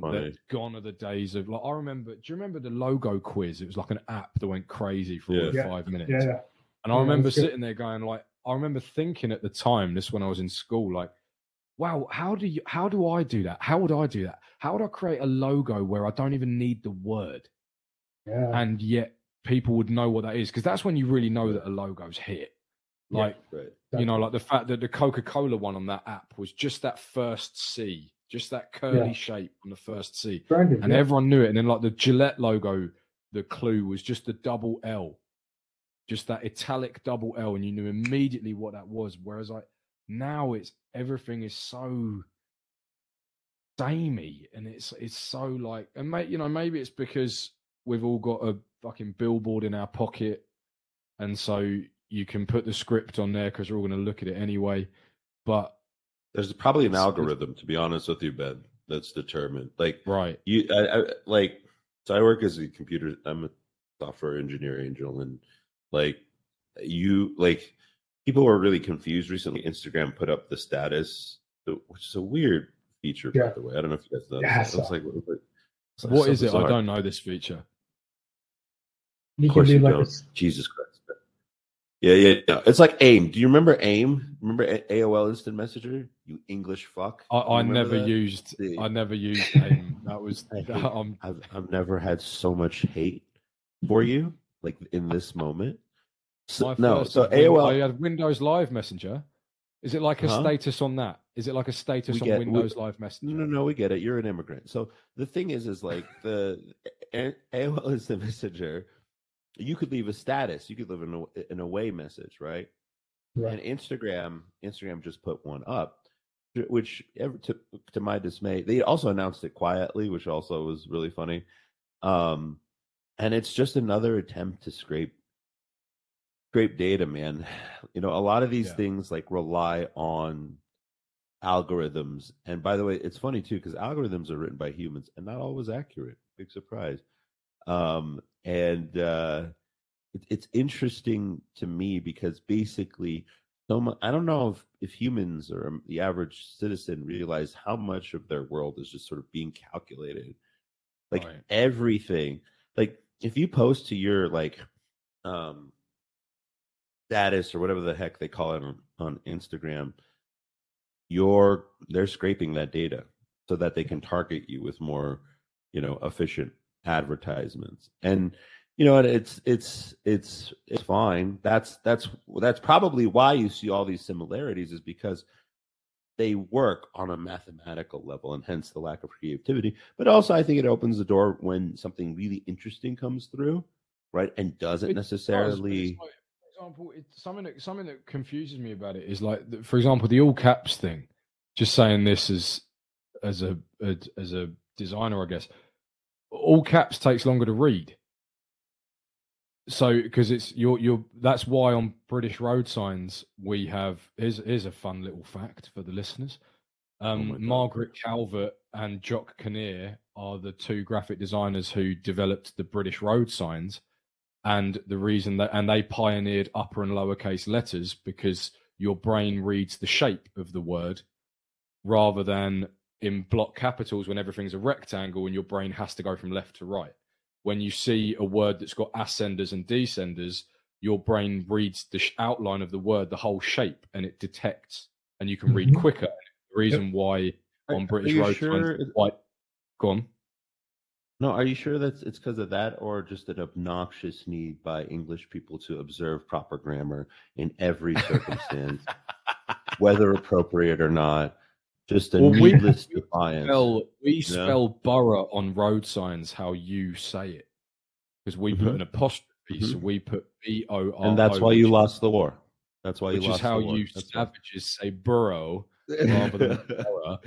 But um, but like no, so it's it's the point being that like they they work this out, and then and the whole benefit of a logo is so that it's immediately recognizable. Whereas when you've got Balenciaga in exactly or very similar script to Burberry, and they both begin with a B, they're both fashion brands. They've got a similar number of letters, similar number of syllables, and now they've got almost an identical logo. You're you've killed the primary purpose of a logo, which is quick identification to bring it back. Identity it's like you're you're muddying your identity. Like why don't you want why don't you want to be distinct? Why don't you want to be instantly recognizable? I remember when i was at design school because of course everyone every, the luxury of being a designer is you're never unemployed you've just gone freelance um but you're mercifully you're mercifully unchained down by work but you can just say yeah i was freelance for a bit. And like everyone would come up with their own logos. And everyone's fucking logo was just a, a script of their initials. Yeah. and if if you happen to have like i knew somebody who had the initials mn so lovely just s- some nice lines and then and you can just put a color break in there to separate the M from the N, but all it flows together nicely. So well done. That took all of two seconds and all of one kilobyte of imaginative power to come up with that shit. But it, and it, you just come up with the But did same as the guy next to you. No, Did it work? No, Oh, it didn't work. No. Oh, okay. no, it It's only good. looked It's only good design if it works. If it's if as long as it's good design and it, and it works. Excuse me, it's only good design if it works. Doesn't matter Right. how long it takes. Rams, yeah, good you mean. designers as little design as possible. Uh, on the topic of identity, I'm wondering because this is because I so just to give you some some context, but I met Angel through Knox, and Knox and I used to do sort of like the Manosphere rooms on Clubhouse, Mhm. and so I'm curious. I want to hear what your thoughts might be on either masculinity or just you know how you met Knox and Yeah. um, you know what because I, I my guess is that you guys have an affinity for each other in a way that is not a coincidence Yeah, I mean, we definitely met through our own little network. We talk a lot now, and Yeah. you know, him and I have always had the desire to meet each other in person. He's someone who I've been able to, you know, be connected with other great people. Obviously, you being one of them. He's always had a sharpness. He's always had a an ability to. He's always been that loving loving asshole that everybody seems to just like love and enjoy in the room. And I always love that because it's a certain energy that I admire, right? There's certain things that I have and you know, there's other things that I don't have. I, you know, have my own energy and I understand that I have my own brand. He has his own brand and I can just look away and I'm like, man, it's so skillful. Like it's so graceful to him. Maybe he doesn't realize it, but it's like that style of who he is is just so him, and I enjoy every single part of it. His ability just i have no plans to die today yeah. exactly. But he also says it in a way that is it's Knox. It's like it's his own style of yeah being smart, but it's like funny, but it's also like a sting, but it's also like it's like a giant like gumbo soup of feelings inside of that, but it tastes so Mm. good, you know. So Knox has uh you know, Knox and I have definitely talked we definitely discussed the idea of branding. We definitely even to the sense of you know masculine traits, you know, why it's important to to have certain and even with feminine traits, right? I I don't mind talking about branding or talking about how it actually relates to being a human because I think we're all brands, and this is true because if you can be perceived, you are a brand. That's exactly what the definition of a brand is. Someone perceives you and interprets you to mean something. We brand everything, right? What is this? Just a can. But the moment you put a, a Red Bull sign of it, you know this. It means something. And now there's energy, there's caffeine, there's all these different things. So we don't necessarily see things as things, but we see things as tools. What is the meaning behind this tool? What is the meaning behind this Mm. phone? Right? It's not a block. You don't see a shape. You see a meaning. Your your your mind has observe that phone uh ben sorry sorry i didn't This mean to interrupt you. i just really this wanted ben to pay attention to this phone This is a No dig worries. at me for not having an iPhone. yeah It- it- it's Ben's one of those homeless. things. So Shout out to all the that. independent thinkers out there. Right. Right. I actually just bought an iPad uh, yesterday because uh, I wanted to start writing. Yeah. It's like, I, why would I? Why would I want Yeah. to write on a piece of paper and take a bunch of notes on all my clients and stuff? when Right. I can just do it from an iPad. You know, that's that's the way I think. right Uh, exactly did you fucking hear that ben what's it like charging your phone when you live outside you homeless fuck sorry go on i'm real sorry for that So yeah, exactly. So we see things as just tools. Right? Everything has a meaning. This means stone. So this means my. You know, to some people, this is what they. To me, I see this as a tool to communicate, but also see it as a tool to make a lot of money. Right? I can make connections. I can Yeah. right. message you. I can call you. Uh, so you know, we do these things with things. Why don't you think we do these things with people? I see this guy as someone that is Yeah. kind, loving, peaceful, and also dangerous. I also know not to fuck with Yeah. him. You know, other people, it's like, oh, we see that guy. Oh, that guy, we can push his buttons. But we do this subconsciously. Yeah. but it comes out as a conscious thing. Right? I remember this one time I was in the mess hall, and this for people who don't know, the mess hall is uh, where you go to eat on a ship, and in general at a military base it's called the mess hall. Uh, we were in. I was in a mess, and I remember I had dropped the spoon, right? Because you know it's small spaces. You have to try to get all your things. And I think I dropped the cup, and it just drops. And as soon as it drops, pop, pop, pop, pop, pop, pop, you know, it just starts making a whole bunch of sounds, and everyone looks. And I remember, I looked at everyone, and I didn't. I just said, whatever. Picked it up. No one said anything. Five minutes later, somebody else comes around. They pick up the cup, drop it, pop, pop, pop, pop, pop, pop. Everybody looks to see who it was. It's a guy that everybody roasts. Man, fuck you, and man, look at you, you dumbass. Da, da, da, All these different things. But why didn't they do that to me? Right. Because they don't brand me as someone that they will fuck with. Yeah. I'm someone who's trained how to in Muay Thai. I've trained in Brazilian Jiu Jitsu. I've trained in wrestling. I also train in a way that I'm obviously able to speak to people.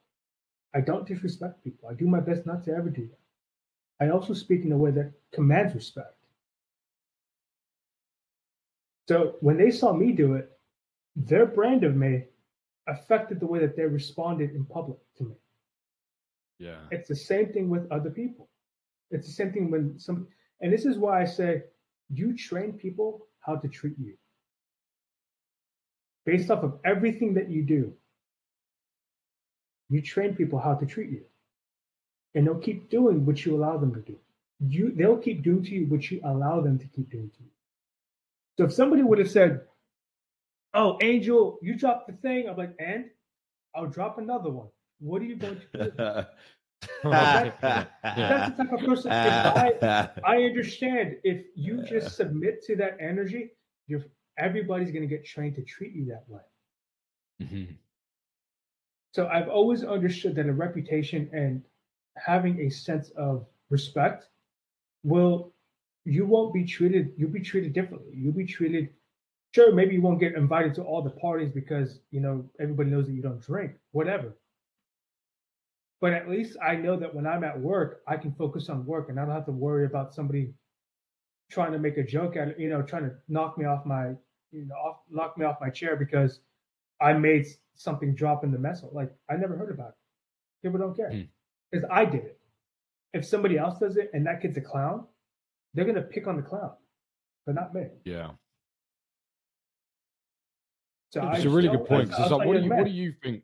What do you what, so on that subject then? When you're going back to being a kid, Mm. because I always now that I'm an adult, I think one of the worst piece of advice I ever got given when I was getting picked on at school was just ignore them and they'll leave you alone. Because, and it but it ties in it ties in beautifully with Yeah. what you're saying because by ignoring them, I'm not changing my brand. I'm leaving my brand to stagnate. Like, oh, you're you can you can keep hassling me, and all I'm gonna do is try and suppress my reaction. Yeah. And then all it is to them, to the assailant, is challenge accepted. Let's see how far we can push this kid until we get a reaction out of him. Because then, this all the then, it, then, right? Like, and I'm, I'm like, uh, it's, it's the whole thing of, and you hear people about it. Like, I remember hearing Tate talk about his story of the lunchbox on the bus, where he had these kids hassling him on the school bus. Can you and can he- you describe that? Who what the who's this is and and what the story is described? Oh, sure, yeah. So, if for for the five people who don't know, Andrew Tate, uh, the eclectic, outspoken, very entertaining uh, former kickboxing champion turned kind of I don't know kingpin of some kind of empire. We don't know Yeah. what, but yeah, I think I think at this point it's certainly it's got to be right. Guy's worth hundreds of millions, but he has this story, and it's actually something that I really really like about the guy. Is like I love the sta the tales of uh, eating KFC on his private jet because when he had no money, he ate KFC, and so now that he's got loads of money, he eats KFC on the private jet as like a like an anchor point to where he came from. and this is this ties in beautifully with what we've been talking about about your story. Uh, he's never forgotten his story, and I think that's one of the reasons why he commands so much respect. Like he talks about when he Yeah. got his Bugatti and how one of the because you, you because there's only sixty of the damn things, you have to compete with other millionaires for Bugatti to sell you a car. You have to compete for them to take your money. And he was saying, like, you know, part of my shtick was I'm a rags to riches guy. I'm not just going to keep it in some collection. I'm going to drive it. I want people to see it. I want people to be inspired by it. See this this guy who came from a council estate, which is the British equivalent of the projects, I suppose. So like a guy who came from a council estate, now whipping in a Bugatti, like that's going to be that's going to be great for people to see. And um, like I've lost the point. Of it. Oh yeah, he talks about being on You the bus. about the Talks lunch being bus on the bus. Yeah. Yeah, and he's and he's he keeps going to his dad for support. Um, and he goes like, "Dad, I've got these kids picking on me. I've got these kids picking on me." His dad just goes, "What are you going to do about it?"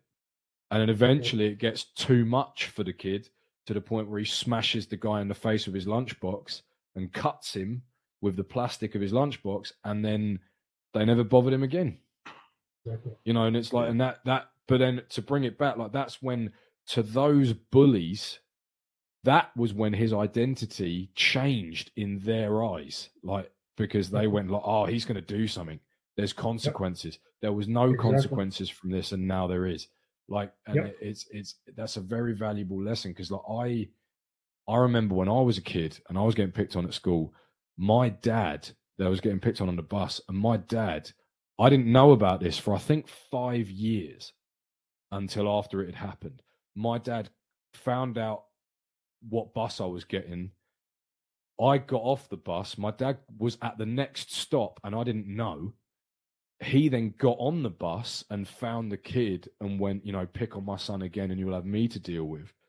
And then that kid was then ostracizing me in front of everybody, saying, "Oh, don't, don't, don't, don't go anywhere near him. He'll just get his dad on you."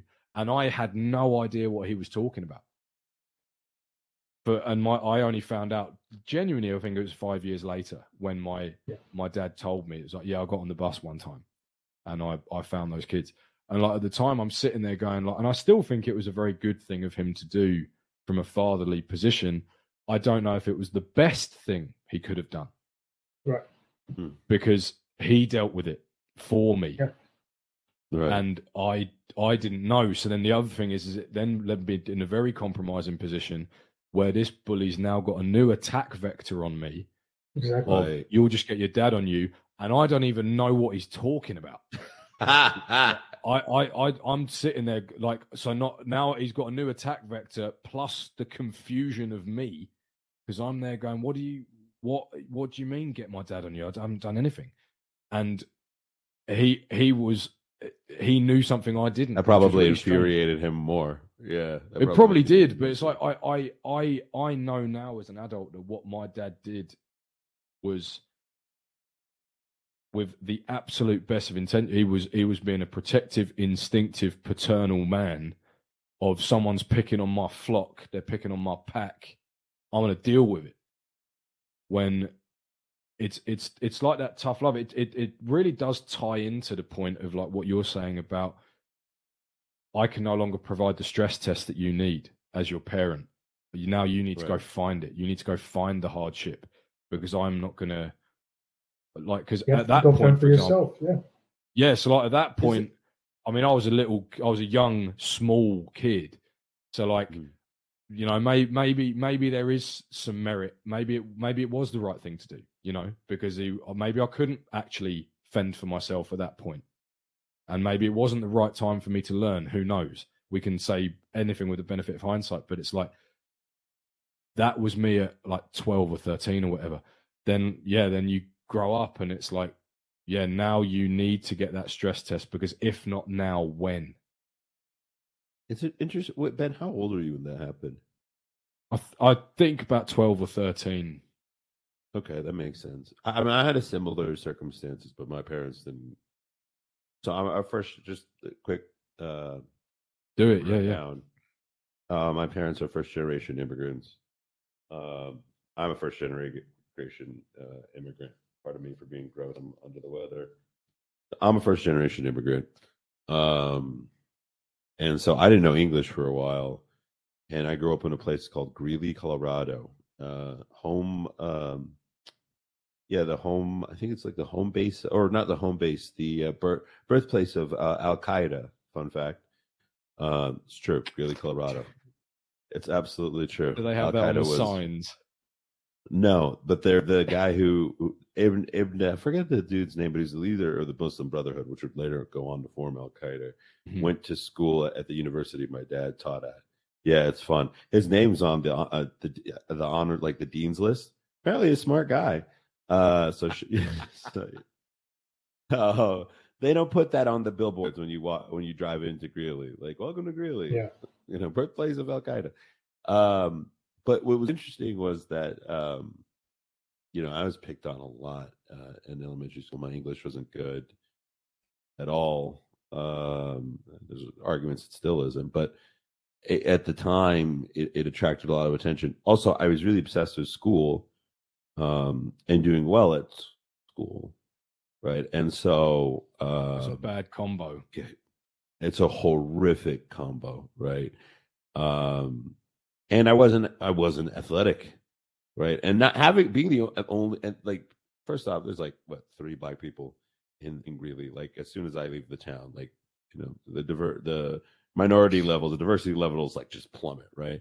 But like, uh, uh, and the other two are my mom and my brother, right? Because my dad's, you know, my, I tell people, my dad's the is white, but he's like the kind of white that has to get to the airport early, and so like, and so like, uh, like we would so like we'd have people come to us. So so I'd have kids like you know come up to us and just, come up to me and just like constantly just be be messed with. Like being an unathletic black kid, oof, it oof. is it is rough in your early early years. Yeah, it's like I don't know what this is, fellas, but man, I can add numbers up real fast. And so, uh, like, great way to make friends. Uh, and so you know, I got I got bullied a lot, and um, I remember one day I just snapped. Like that was it. I I beat. I, I, there were two kids. There were two or three kids. Like I mean, there was one kid. I think one kid ran away. It's usually how it is, which is really interesting. It's like when mm-hmm. two guys, like three guys, come at you for some yeah. reason. Like if one of them always ends up being a coward. But like, but like two, so two guys who came after me, one of them kind of like gave up, and then one of them I just would not, I was not gonna like go of him. I yeah, and I beat I beat the shit out of him. Like they took pictures. Um, I was in elementary school. Um, I was think I was like I don't know, probably ten or eleven or something like that. But they took pictures as like evidence, it's like what I did to this kid. And that whole time I had like perfect academic and you know, sort of behavioral performance. And so they, mm-hmm. they were kind of like shock, shocked. They were like, what the, and like, normally we would just expel someone, but like, you're not, you don't really have a history of this. So we're just going to like suspend you for like a day or two. Um, and which is like know, the dumbest thing. Yeah, well, well, here's here's what happened. So my mom was super upset with me. My dad, I don't know if he gave a shit to be honest with you. He was, he was I'd be proud out doing his. Uh, I, he didn't do his, but my what my mom did, which is really funny. It's funny you say that that you'd be proud. My what my mom did was in order she was upset with me and her nephew's my cousin, uh, who's much older than me, who I looked up to at the time.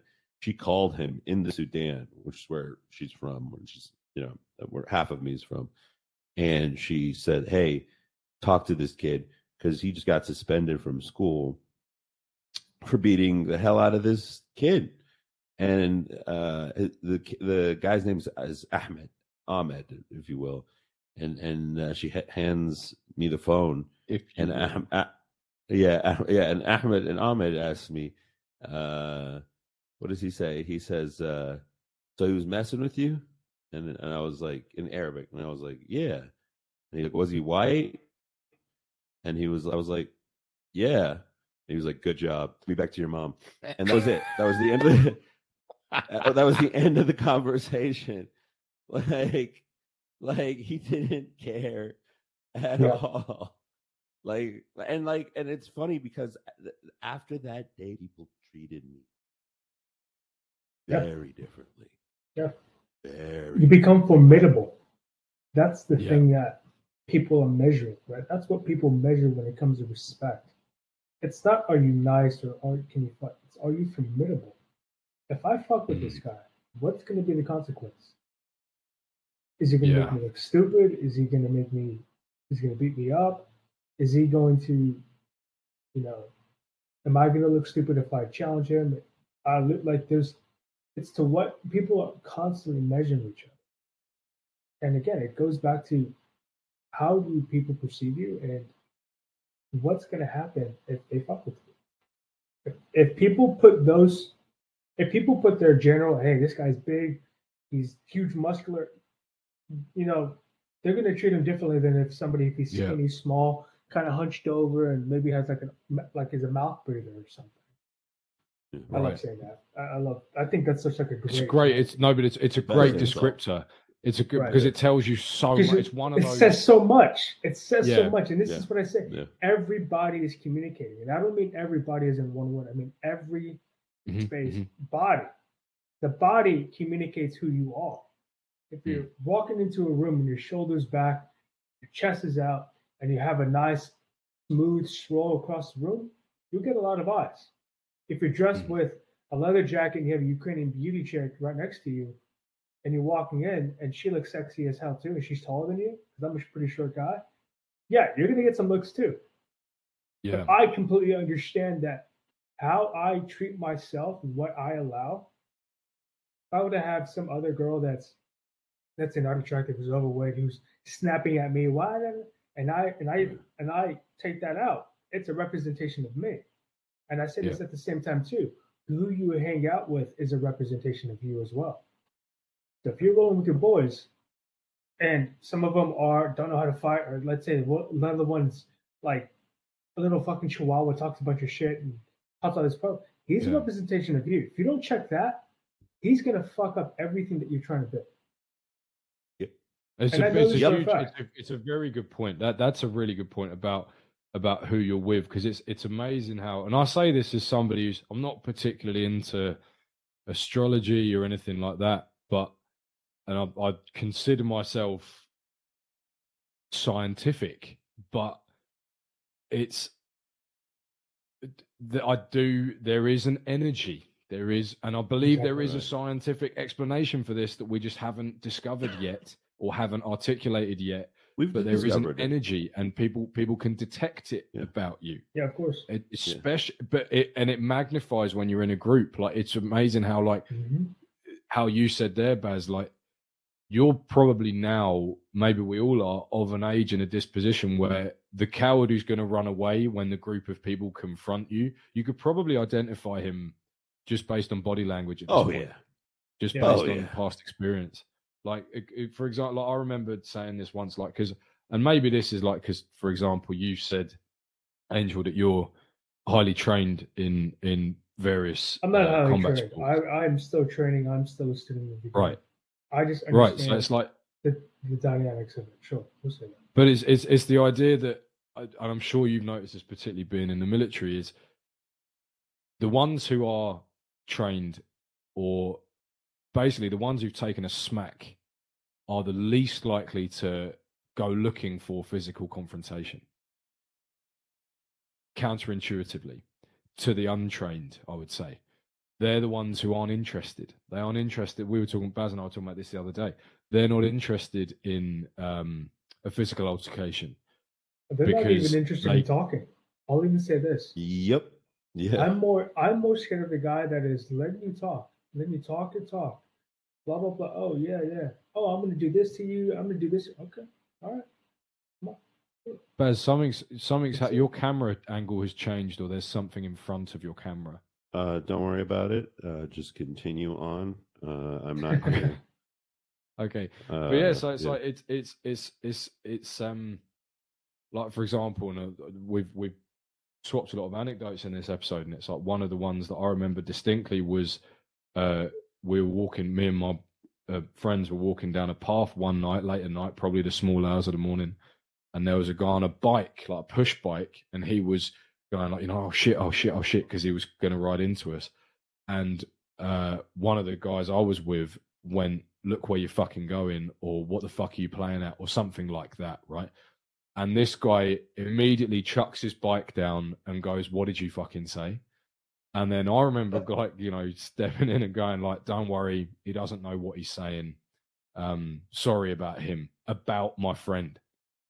And then this guy goes, like, oh, you know, all right, mate, and then walks on. And then my friend goes, Why did you say that? And it was like, Were you ready to hit him? Because he was ready to hit you. You weren't, and he and you weren't ready, and he smelt it on you. I don't remember if I said this bit, but like I, it, I believed it at the time, and I believe it now. The reason he threw his bike down and the reason he squared up is because he knew there was an energy that you gave off that went, "I'm not going to hit you," and he went. He knew, so he was like, "Well, I'm going to hit you." So he was ready. He was ready for a brawl, and you weren't. So, like, why would you? Why would you put yourself in that situation? Cockiness. It's uh, it's like I said. I, I, I'm not only have I I enjoy training and I enjoy combat sports, but I've also seen what happens. What I've seen what war can do, and I'm not saying individual. I'm talking about Yeah. on a mass scale. I don't like violence. I think violence is. I was so part of when I was I was stationed in Italy.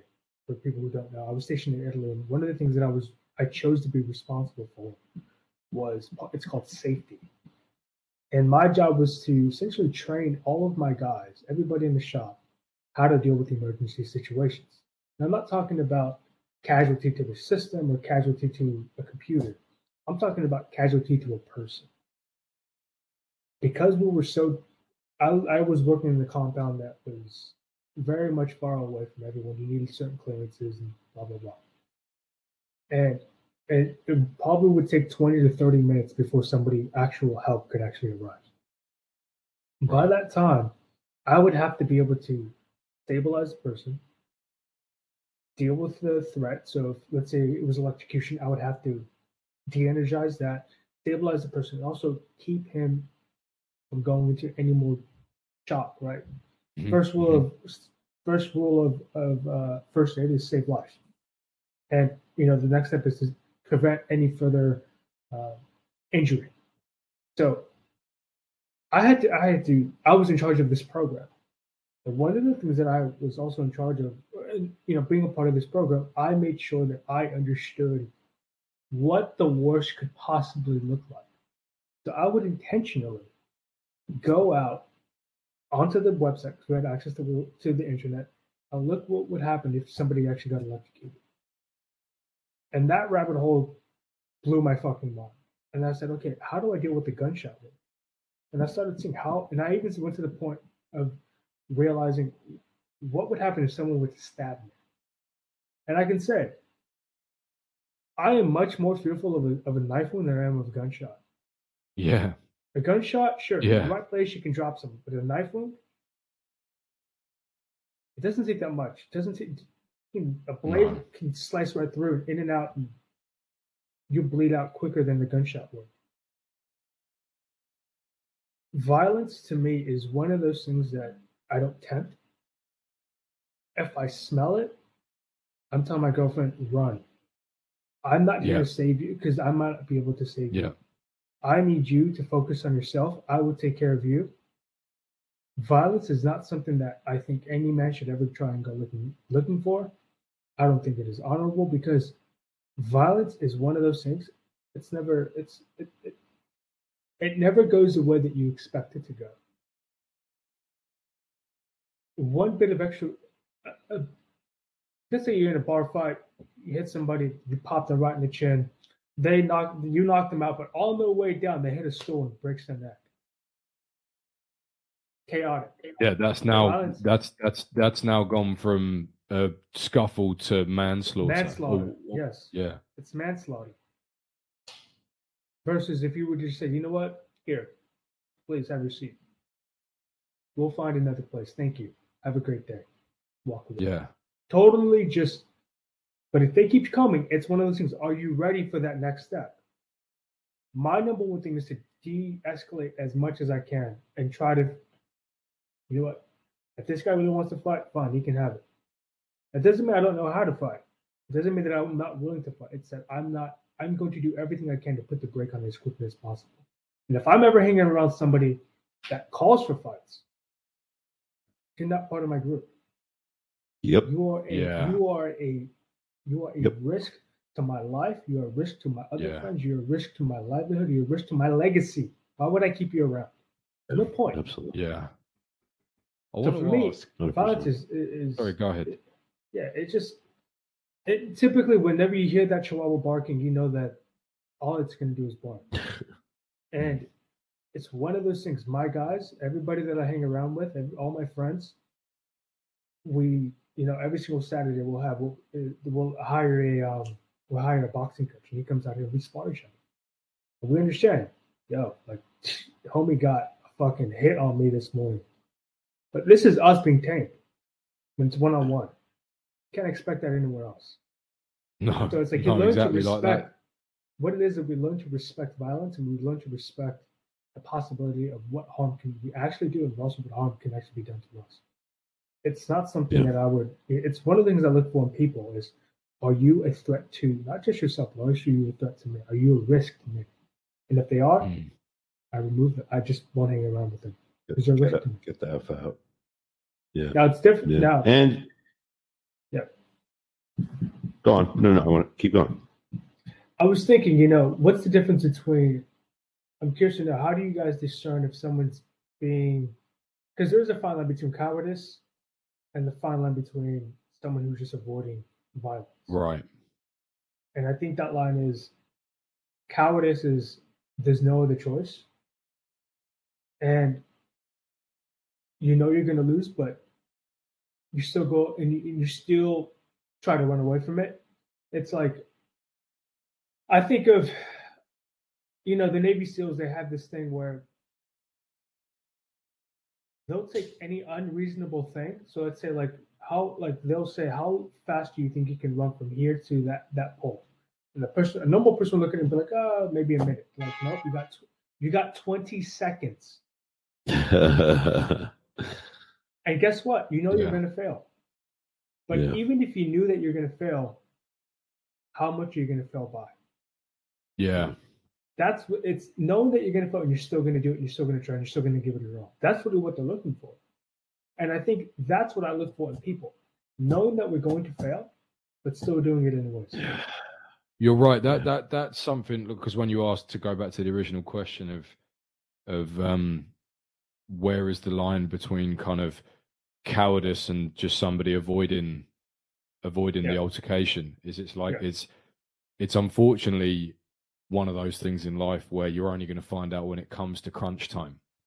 So it's like because the coward and the let's call him the smart guy who's just avoiding the fight um they are actually the same person until there's no other option as you pointed out because it's only when there's no other option that you find out who the coward is because the coward will still not do anything or try and run away and get out of there whereas your smart man uh, if it comes down to it and his back's against the wall and he's got no other option Yeah. The coward will sell you out to the dogs. Like, the, right Oh, right exactly. Yeah. That so that's That, I have that's a actually pretty that's strong- another good point. Yeah, because it's like I, I don't know if Uh, you've ever had this. Like, I've I've had this with people in in my life where like they know who the one is amongst us who is Hmm. up for the fight, Hmm. and they rely on him. Yeah. you know they they they're never going to do they're never going to do anything, and I've seen this happen, and it makes my blood boil just talking about it. I've I've seen it happen where they one of your boys is getting rude because he knows that big guy is going to step in. He's not prepared to do anything, anything. Yeah. but he knows that someone's going to come back him up, and he wa- he just wants to see the fireworks. That to me is the coward before before crunch time. That's an example of the coward out in the open, like naked. Naked. You know as a what's You got to remove that. You got to remove that from, Yeah. from your group of people. awful, There's no awful excuse for it. stuff. He's a representation of you. Yeah, I, it's yeah. the way I look at this stuff. It's like Doesn't matter if it's my girlfriend. Doesn't matter if it's my friend. Doesn't matter if it's my pinky ring. It all says something about you. Yeah. And I'm going to read it, and people read it. People are like, oh, that, you shouldn't judge a book by its cover. No, no, no. I'm reading the entire book. Yeah. I'm yeah, reading the entire yeah. book. Like It's you- not the. you It's not you. You you are cover- mistaken for thinking it's just the cover. You're not just showing me the cover. Yeah. You are showing me the entire book. Trust me. Mm. And I think that's The- what people need the- to understand as well. the thing is, is I for, at least for me is the I know this is messed up, but honestly, the dudes I've met who've been really to uh, use a colloquially uh, to borrow from a colloquialism, uh, a bitch ass nigga.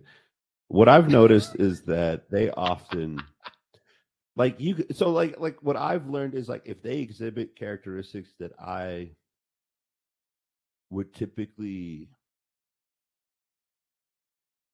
might have to get that rumble soon, Ben. If they exhibit characteristics that I actually kind of attribute with women, and not the bad characteristics with women, but the sort of uh uncontrolled, yeah, chaotic, the tr- the dark of, like, emotional. anti so yeah it's exactly when there's a difference between a man when you know you probably are familiar with this. Oh yeah, there's a difference between a, when, when a man's antisocial and when a, a woman's antisocial right? And when i see a dude gossiping when i see a dude um trying uh, re- uh participating in reputation destruction um when i see it like regularly right? Like there's some dudes who do it for power whatever. Yeah. uh but when i see just du- dudes kind of just doing it when i see a dude who's attention seeking uh when i see a dude who's and when i say attention seeking it's it's a particular form right? Like if you wear a daytona right on on you know the subway right? Only a few people are gonna recognize you know what that what that means right? They're only gonna recognize only a few people and it's only a certain type of man is gonna re- recognize that kind of rolex right? But if you wear but if you're like man I, I know this dude because I used to be an artist, and man, there is no one, there are no, there is no greater bitch than, in my opinion, than a- an artist. Like most of the artists I met were just like, Jesus Christ, what is wrong with y'all? Like y'all are like weak, like, and not weak in a way. Like, look, man, express yourself. I don't give. That's the part that's not weak. The part that was weak to me was the spirit the spirit was brittle, bro, in a way that allowed itself to be subjected to. They, they allowed themselves to to subject themselves to hedonism, to uh, in, all forms, right? Drug addiction, sex, over overeating, right? Stuff like that. Um, you know, like I said, sort of the characteristics before that I typically associate with dark triad female behavior, and female narcissism, you know, manipulation, triangulation of friends against one another. Like, but if you're a dude and you you act like that even a little bit, I do not fuck with you, and I want you to stay away from me I don't have time for that. It's, it's it speaks to the times that we find ourselves in, though. So bringing it back to, given that we're over a couple of hours in now, let's bring it back to the what we got into at the start, which is like because this is something that I I really truly believe is is when we look at your mum, Angel, your uh, your mum and Liz, or well, sorry, forgive me, they're both your mums. Like I Liz Square. posited Yeah. it. I posited at the beginning that one of the reasons, and it looks like it certainly shaped you, but one of the reasons why they are the way they are is because they had to accept themselves. So to tie that into the conversation we're having now of masculinity, it's like someone overeating, someone with substance problems, someone who's ill disciplined. It's like they're letting the rest of they're letting everything else do the defining and write their story Mm. for them. They're not Mm. writing their own story. They Yeah. are letting themselves be pushed around by like because it's a real thing, right? Like this idea, I used to I used to scoff, and I still do to an extent, I still I used to scoff at the idea of like for example, I remember when Breaking Bad was on TV, like Aaron Paul Mm. went on Top Gear and um Clarkson went, Oh, for people in Britain, because meth isn't really a thing here, what is it? And Aaron Paul goes, Oh, it's this horrific drug that gets hold of some people and never lets go. Yeah. And I still don't like that conceptualization because it puts the responsibility on the drug, which is just an assortment of chemicals in a crystal form that sits there inanimate in a bag and doesn't make its own way into the pipe and its own way into your lungs. You have to do that or into the syringe, whatever. Like it, it's it's even the language around that is abdicating responsibility that is pushing responsibility away from you. Oh no, the drug's got hold of me. No, you've got hold of the drug. That's not me taking away the fact that it's a very difficult position and very difficult to get yourself out of.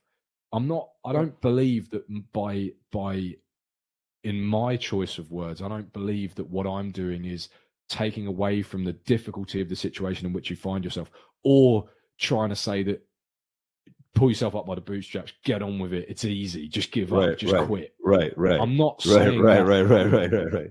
but you're you're you're framing it because the the thing is is it's like when you frame it as oh no, it's the drug that's got me.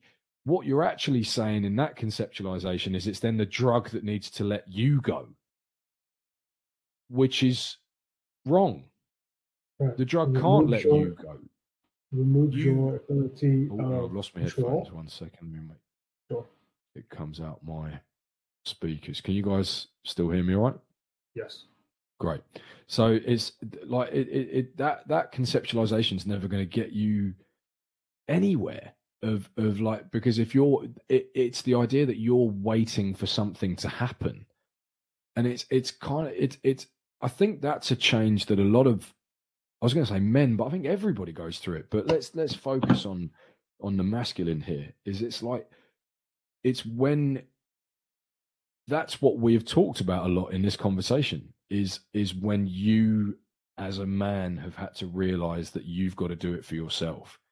And that switch has to flip like oh i'm responsible for me. If i if i get bollocked by my drill sergeant because my bed's not made and it doesn't match up to the standards. That's that's me. That is you can't you can't use that conceptualization of addiction and you can't go well that you know the bed just the bed just really it was just really difficult. The bed the bed made itself really difficult to make. Like you could that doesn't that doesn't wash. And it's like Yeah. then you get you get labeled as insensitive. And i'm convinced that i'm actually being the more sensitive one because you're framing it i'm framing it so that you're in control Exactly. and you Yep. need to be in control give- in order to dig yourself out of that hole Absolutely. Can, I- can I tell you something, Ben? The best advice I got on who has who has pretty bad ADHD. Um, pardon me. Can you hear me? Yeah. we good. Now we can. Hook up just a sec Yeah, yeah. The be- the best the best advice I think I got from somebody, a buddy of mine on ADHD who who suffers from it. It was a bad, a pretty bad ADHD. Was uh, I put this. So what? like, and, and what, I nigga? see. Like, and what, nigga? Yep. yeah And Yeah. what? Like you're way I gonna see that- have, like like I yeah, go on, go on, go on. I just think ADHD as a trait. I don't see it as a problem. I see it as a trait. right I see ADD as a trait. I was diagnosed with both of them. Yeah, it's a trade. I don't see it as a problem. It's but because I communicate and I see things, I'm never going to say something that gives me a disadvantage. Right? casting Because- spells like you were talking about before Exactly. You're Right. casting a spell. Yeah, yeah, yeah. If I say that this is true, even if it's not true, I'm going to believe it's true. Therefore, it's true. Right? So, saying that you have ADHD, great. So what? yeah That's that's But the the- best. well, the- the is thing the is, coolest this fucking is- advice. well this is and i Yeah. know i've been going on I'm, i apologize sorry go ahead go ahead sorry i've, I've been talking far too Okay. much If you're English, you're here two Americans, right? And you just the need for you just really to conquer um, either conversation or people, uh, I think rises organically within you. And I think that's something you should observe with someone else, preferably uh, with with uh, professional credentials. Sorry, this is how we fuck around with each other, just to make it clear. it's like, This is how but no, it's, to- it's, it's to Yeah. go back to to go back to what what I've lost I've lost our train. What what would your your anti your You were- anti You were talking about English you were talking about rhetoric ADHD. has Sorry. derailed it. Oh yes, I I so when I was when I was in my late teens was sort of my mid to late teens was the first time throughout like school where I had like a, a I guess a I don't want to say dependable circle of friends because they weren't, but um a circle of fr- a, a circle of friends. I wasn't just bouncing around social groups at this point. I had a I had a right, social right, right, right, right.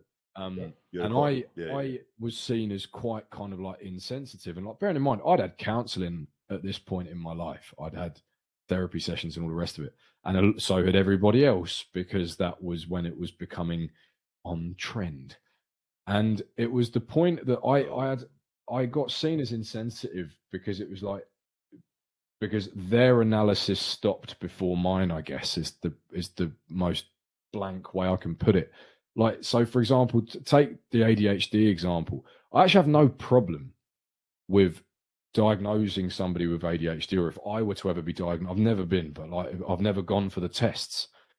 But if i'm i'm sure they'd find fucking something. But it's it's like if you were the, the main thing for me is i have no problem with the diagnosis. What i have a problem with is the diagnosis in the world we live in seems to be where the line of inquiry ends. Mm.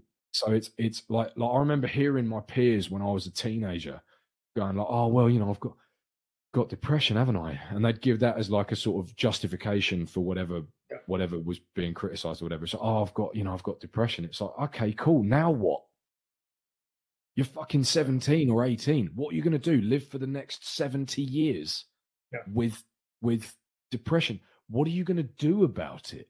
Right. It's like I I I I remember saying to I And no one tells them that, by the way. Let's let's let's we'll be be a oh, little Oh, bit on, let's go charitable into it, yeah. because like at that at, I just want to say like at that age, adults suck. like they don't Yeah. because because especially in that environment, it's again again, we might have to go to Rumble soon. Most like when you go to educative education environments, they're mostly women, right? And unfortunately, what I've learned is that most women are not Liz. I would majority of women are not Liz. And so the way you're taught, like if I say I have depression, right, their response is, Well, what are you feeling? Like, what do you feel? What's going on? What's happening today? I'm not saying there's not a time and a place for that, but if you're a dude, if you're like a dude, this is not this is not No, but, but the thing is, no, but even even that, even that is fine. It, I don't have a problem with that. Like, if if, if it's like, oh, let's talk Is it though? this, Is it though? No, no, it is. No, no, Is it, it it compared to Because, what. because was- here's why here's why here's why here's why here's why here's real quick. I just want to say this real quick. Go on, go on. I don't think it's fine because because I've I've read a lot about this stuff. Uh, I'm fascinated by male psychology. The reason being is because no one gives a shit about male psychology. Um, and I, and and this, if you wanted proof of that, go go go check out the, any sort of APA or you know sort of American psychological studies, like all the all the stuff, all the all the you know sort of recent stuff. I mean, putting the, the more sort of sensational stuff like the toxic masculinity thing aside, like genuinely they seem interested in what men actually think or feel or when what men actually think is revealed you don't really hear much about it and one of the things that i sort of took away especially as a kid when i studied this stuff was when you are dealing with a young boy and he has an issue you deal with it as a as a male psych this is a, a male psychologist i forget the dude's name but it was re- it was just so brilliant. The way women the way little girls and little boys deal with problems different with, with a little girl it's this sort of cooperative exercise. With a little boy you treat the problem as if it's a dragon you are you are you get on your knee like if it's a little kid Right. you get on your knee you look the kid in the eye and you go we're going to take this down together buddy this is our fucking this is our monster, right? We're gonna take it down. war. We're gonna formulate a plan, together. Yeah. But it's Yeah. like just and that Right. works so much better for boys. But anyway, no, it gone. does. So just to go back, like, because maybe maybe we've got different framing from what you've said about the idea of oh, let's talk about it and that sort of the female approach. Yeah, it's yeah, like yeah. it's not it's not inherently wrong if it's a productive It's not conversation. exclusively, by the way. No, no, no, no. Right, no, But no. what I'm I'm saying saying is wrong. Yeah, yeah, yeah. no, but one. Let me let me let me break it down, and then then I might Yeah, yeah. you might understand it a bit better. Like what I'm saying is, it's not inherently wrong to do the whole let's talk it out if that conversation is well structured and productive and it comes to a good outcome. And it's certainly better than what we get instead, which is okay, no more questions, Your Honor. And what we're now going to do is we're now going to try and bend reality around you like you know that what because what, what we get is like oh I, i've got depression okay now we're going to try and warp your reality so that you're fine so that we don't have to deal with this anymore. We don't we don't attack the problem at its root. We don't even do the talking about it. We just go like oh okay we'll, we'll pump you full of pills and then we'll just try and shield you from anything that triggers a depressive episode which is the least productive thing imaginable. If and this is what I mean, like I don't have a problem with the diagnosis, but it's like as I was telling you the other day about when I went for counselling in my twenties because I was just having a rough time of it, and I thought, well, let's see if this helps. And at the end of my first session, the counsellor goes, "Yeah, I'm going to diagnose you with depression." It's like fantastic, well done. I did that before I walked in here. That's why I'm here. I'm. It's it's like me going to the doctors because I've got a pain in my side, and then the doctor giving me a consultation and going, "Yeah, you've got a pain in your side." Yeah, I know I'm depressed. That's why I called you. That's why I booked the appointment. What I'm here for is a is a structure or a solution, not a prescription. I want a solution. And then at long last, we got into it. So like at that time, I was training, I was training uh, judo four days a week, and then she got into it because we actually had a had a productive conversation about it. And she went, like, "Okay, so what's your exercise regime normally?" And I told her, and I went, "What's your exercise regime right now?" And I went, "Oh, it's it's zilch because university is not in session, so the the, the club isn't open." So, all right, well, sounds to me like you need to get your physical regimen back. And that was the best piece of advice that she gave me throughout the whole hundreds and of probably thousands of pounds that I spent on her. Like, was get a gym membership. Like that was that was the bet I paid. I paid hundreds, if not thousands, of pounds to be told get a gym membership. And you know what? Maybe it was worth the money because it sorted me out. But it's just it's that's what I mean is like her line of inquiry stopped with okay, you're you're depressed.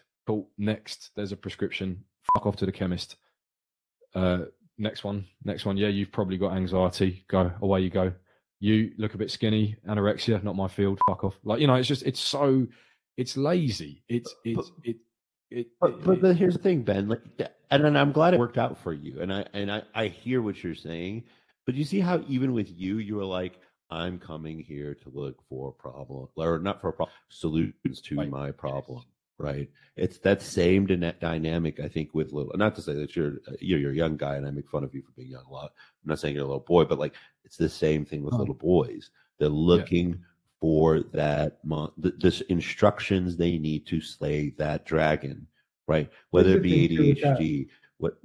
Go on, go on. Here's the thing too with that. You're absolutely right. I 100% agree with the sense that if a kid goes up, right? I've seen this in like life. A kid Right. is walking with their parents, and then the kid falls. What is the first thing the kid does? He looks right at the parents. Yeah. If the parents Yeah. don't react, How should I react? Get up. They know it's just a fall. I'm good. yeah. If they go, oh my God, he fell, Yeah. they start crying because they're reacting towards you. They're looking for the validation. And I, and you know, I think we do that a lot. We go to the doctors to look for validation from a medical perspective. I don't Right. think depression is a medical concern. I think it's a cultural concern. has nothing to do with medical. Yeah, I definitely It's agree. it's a cultural thing. Depression is a result of you not having certain things in your life together and that you're not practicing a certain part of you that is biologically driven inside of you, which is to go and conquer as men.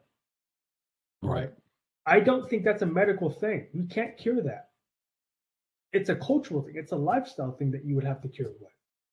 And this is why I think you're out. You know, the best advice that girl gave you was to go get a gym. She put you on a lifestyle regime. It's a lifestyle condition.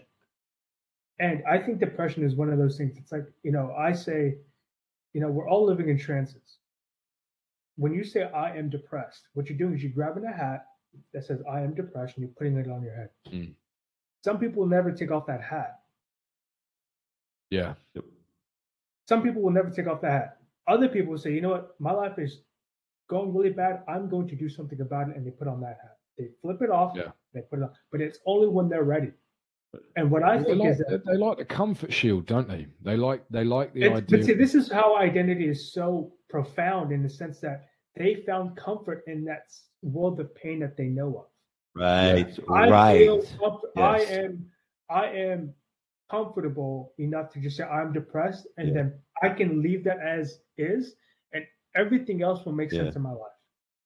Instead of saying, you Yep. know, what, I don't want to be. and and by the way, and now I have other people. I have other people. I have other people to connect with. I have other people to share this identity with. I have other people to talk about this sort of miserable But identity. I also have with. other people And qualifying builds and my builds and identity. Yeah, You guys are both right. I don't think I don't think depression is a medical thing. I think it's a cultural thing. I think it's a lifestyle thing as well. But I digress. I, I No, think no, I, you haven't to, digressed to at me. all. That's, to me, that- it- that's that's that's Yeah. a very that's a very profound point that it is that it is a, a cultural thing. It's a cultural And virus. also- it's but then also the virus. It's a idea that- virus. Yeah, and then also the idea that when you tie it into identity, because that that now I'm even looking back at the story I was telling about being seen as insensitive Yeah. as an adolescent amongst Yeah. my peers, because I was, to use the modern parlance, denying their identity. Yeah, Because I was going like, okay, now what? And it was like, you, okay, you've got your And- depression. Now what? Whereas they're going like, no, no, no, that's it. That's me. I'm, I'm, I am depressed. My. That Yeah. that makes up my Yeah. being. You're, you're Ben, and you do judo. I'm Steve, and I'm depressed. I mean, how would like, you and guys I'm feel? sad and listen to the Smiths. Right, Yeah. right, exactly. How would you guys feel if, let's say, you guys you identify as a judo practitioner, and someone came around and said, "No, you're not a judo practitioner." You'd be like, "Fuck you!" I, Right, right, right. Yeah, it's the Right, same right, thing right, right. to them. yeah. I am depressed. How dare you not acknowledge that? It Right? Is. It Yeah, but see, that's the thing. It's like I understand this because I, again, I have to. My job is to understand perception. This is how I help companies grow. It's because I'm not. I don't care about you in the sense that, like, we can't control perception in somebody else's mind. I can only influence. That's the difference between. That's what branding is for. Right. Correct. I can't I can't force you to think of me a certain way, but I can do things. I can dress certain ways. I can put on tattoos. I can grow up my mustache for you to perceive me a certain way, to Mm. perceive me as a certain attitude or a certain brand, right? But the moment that I say I am this, and you no longer see this, in because we have our own perception of who we see ourselves, and in that Yeah. sense, this is why we say I am this. When somebody comes around and says, I don't see you as that. As a matter of fact, I see you as the opposite. It's an insult to their entire reality. It's not just an identity, it's the entire reality that you're completely dismissing. So, to anybody who's listening and wants to figure out, okay, how do I go about life without insulting people? All I would say is just learn to show respect at the end of the day, right? And what does that mean to you? What, what does showing respect mean to you? you stop trying to change people stop trying to Mm. activate stop trying to convince because they don't want to be convinced some people i remember one of my mentors told me this he says some people are in this world as an example of what not to be that's the sole purpose in this life fire. that is fire. but i think it's true That is fire. Yeah, Bro, so even the that. useless. it, and it instead is true. exactly even the useless have a use now that's a useless mind that's a useless trance that's a useless hat to put on i will not put on that hat i refuse to put on that hat because I see what it's done for that person.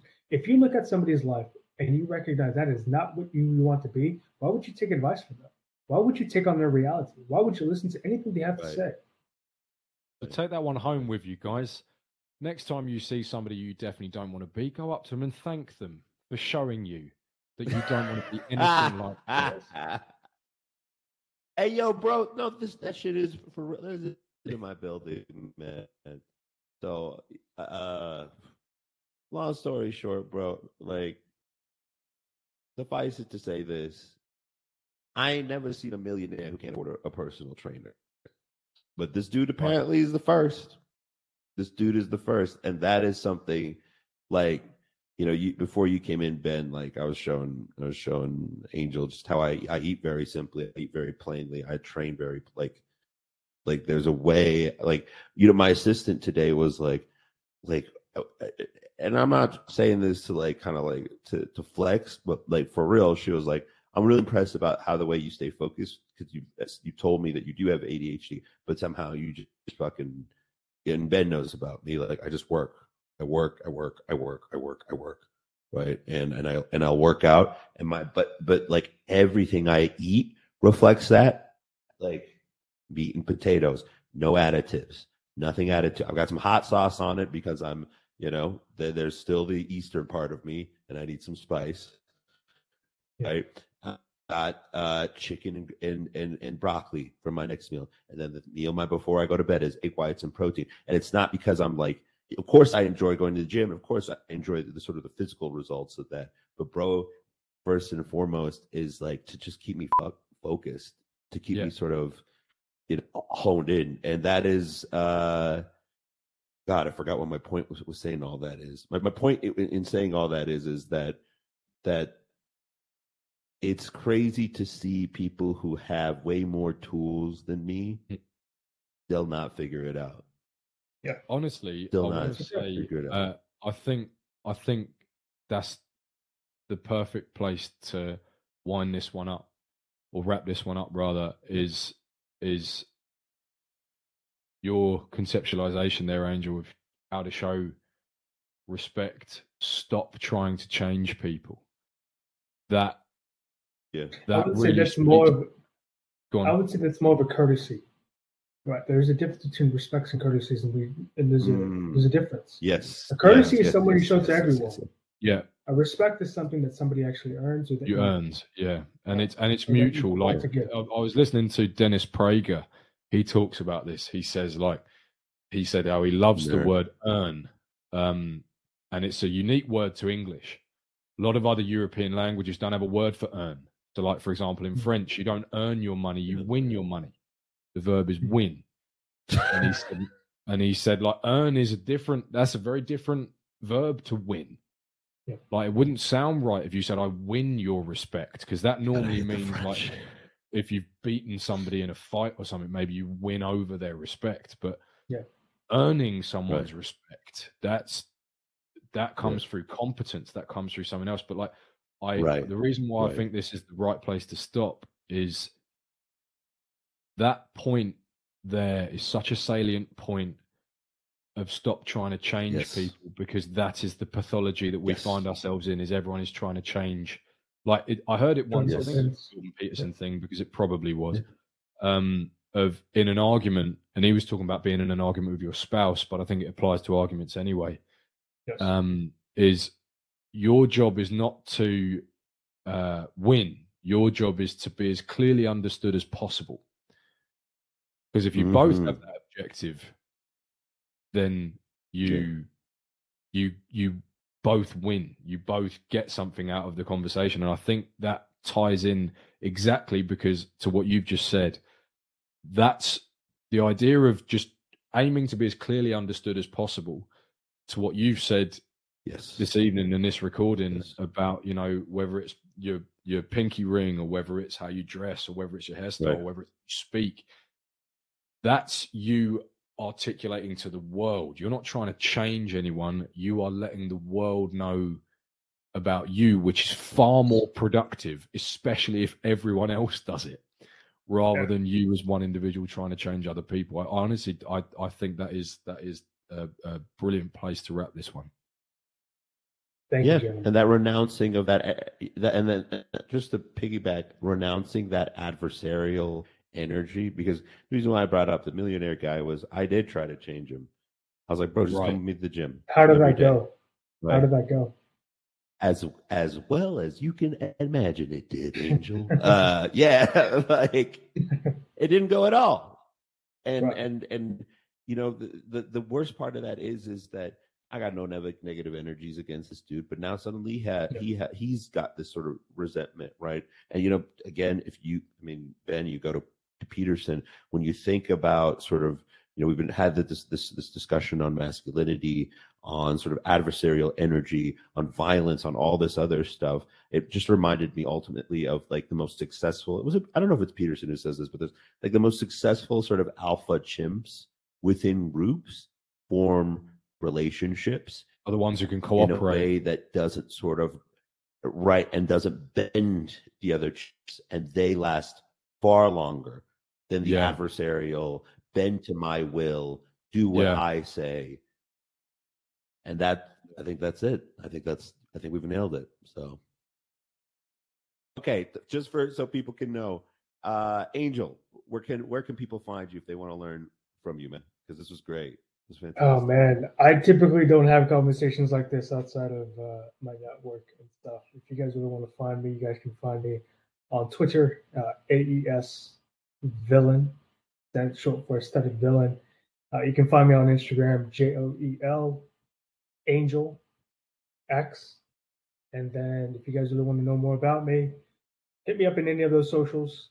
Um, I'm typically just someone who likes to just talk with interesting people, such as this podcast. So, Yeah,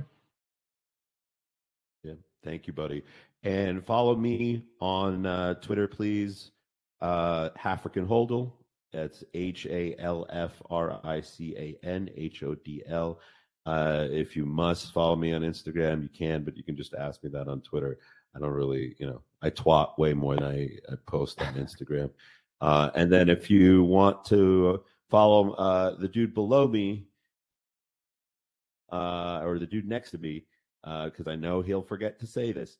Uh, it's at Ben has words. Very funny guy, very smart guy. Definitely, uh, definitely give him a follow. And we and thanks to our producer Tyler, we now have an official Twitter account uh, at Raisin Bread Talk. Uh, follow us there, guys, please. Uh, we've got so many good. Ben and Tyler know this. I've been I've been working real hard. We've all been working real hard to get as many cool people, uh, just as cool as, as as Angel and beyond, to to come and sit down and talk with us. Thank you so much, man. That was a lot of fun. That was great. Thank you. Thank you very much for watching. Thank you very much for listening. We hope you got as much value out of this episode as we did. Uh, if you did, please be sure to share it with somebody. Also, don't forget to like, comment, subscribe, and check out another episode of Raisin Bread Talk available wherever you get your podcasts.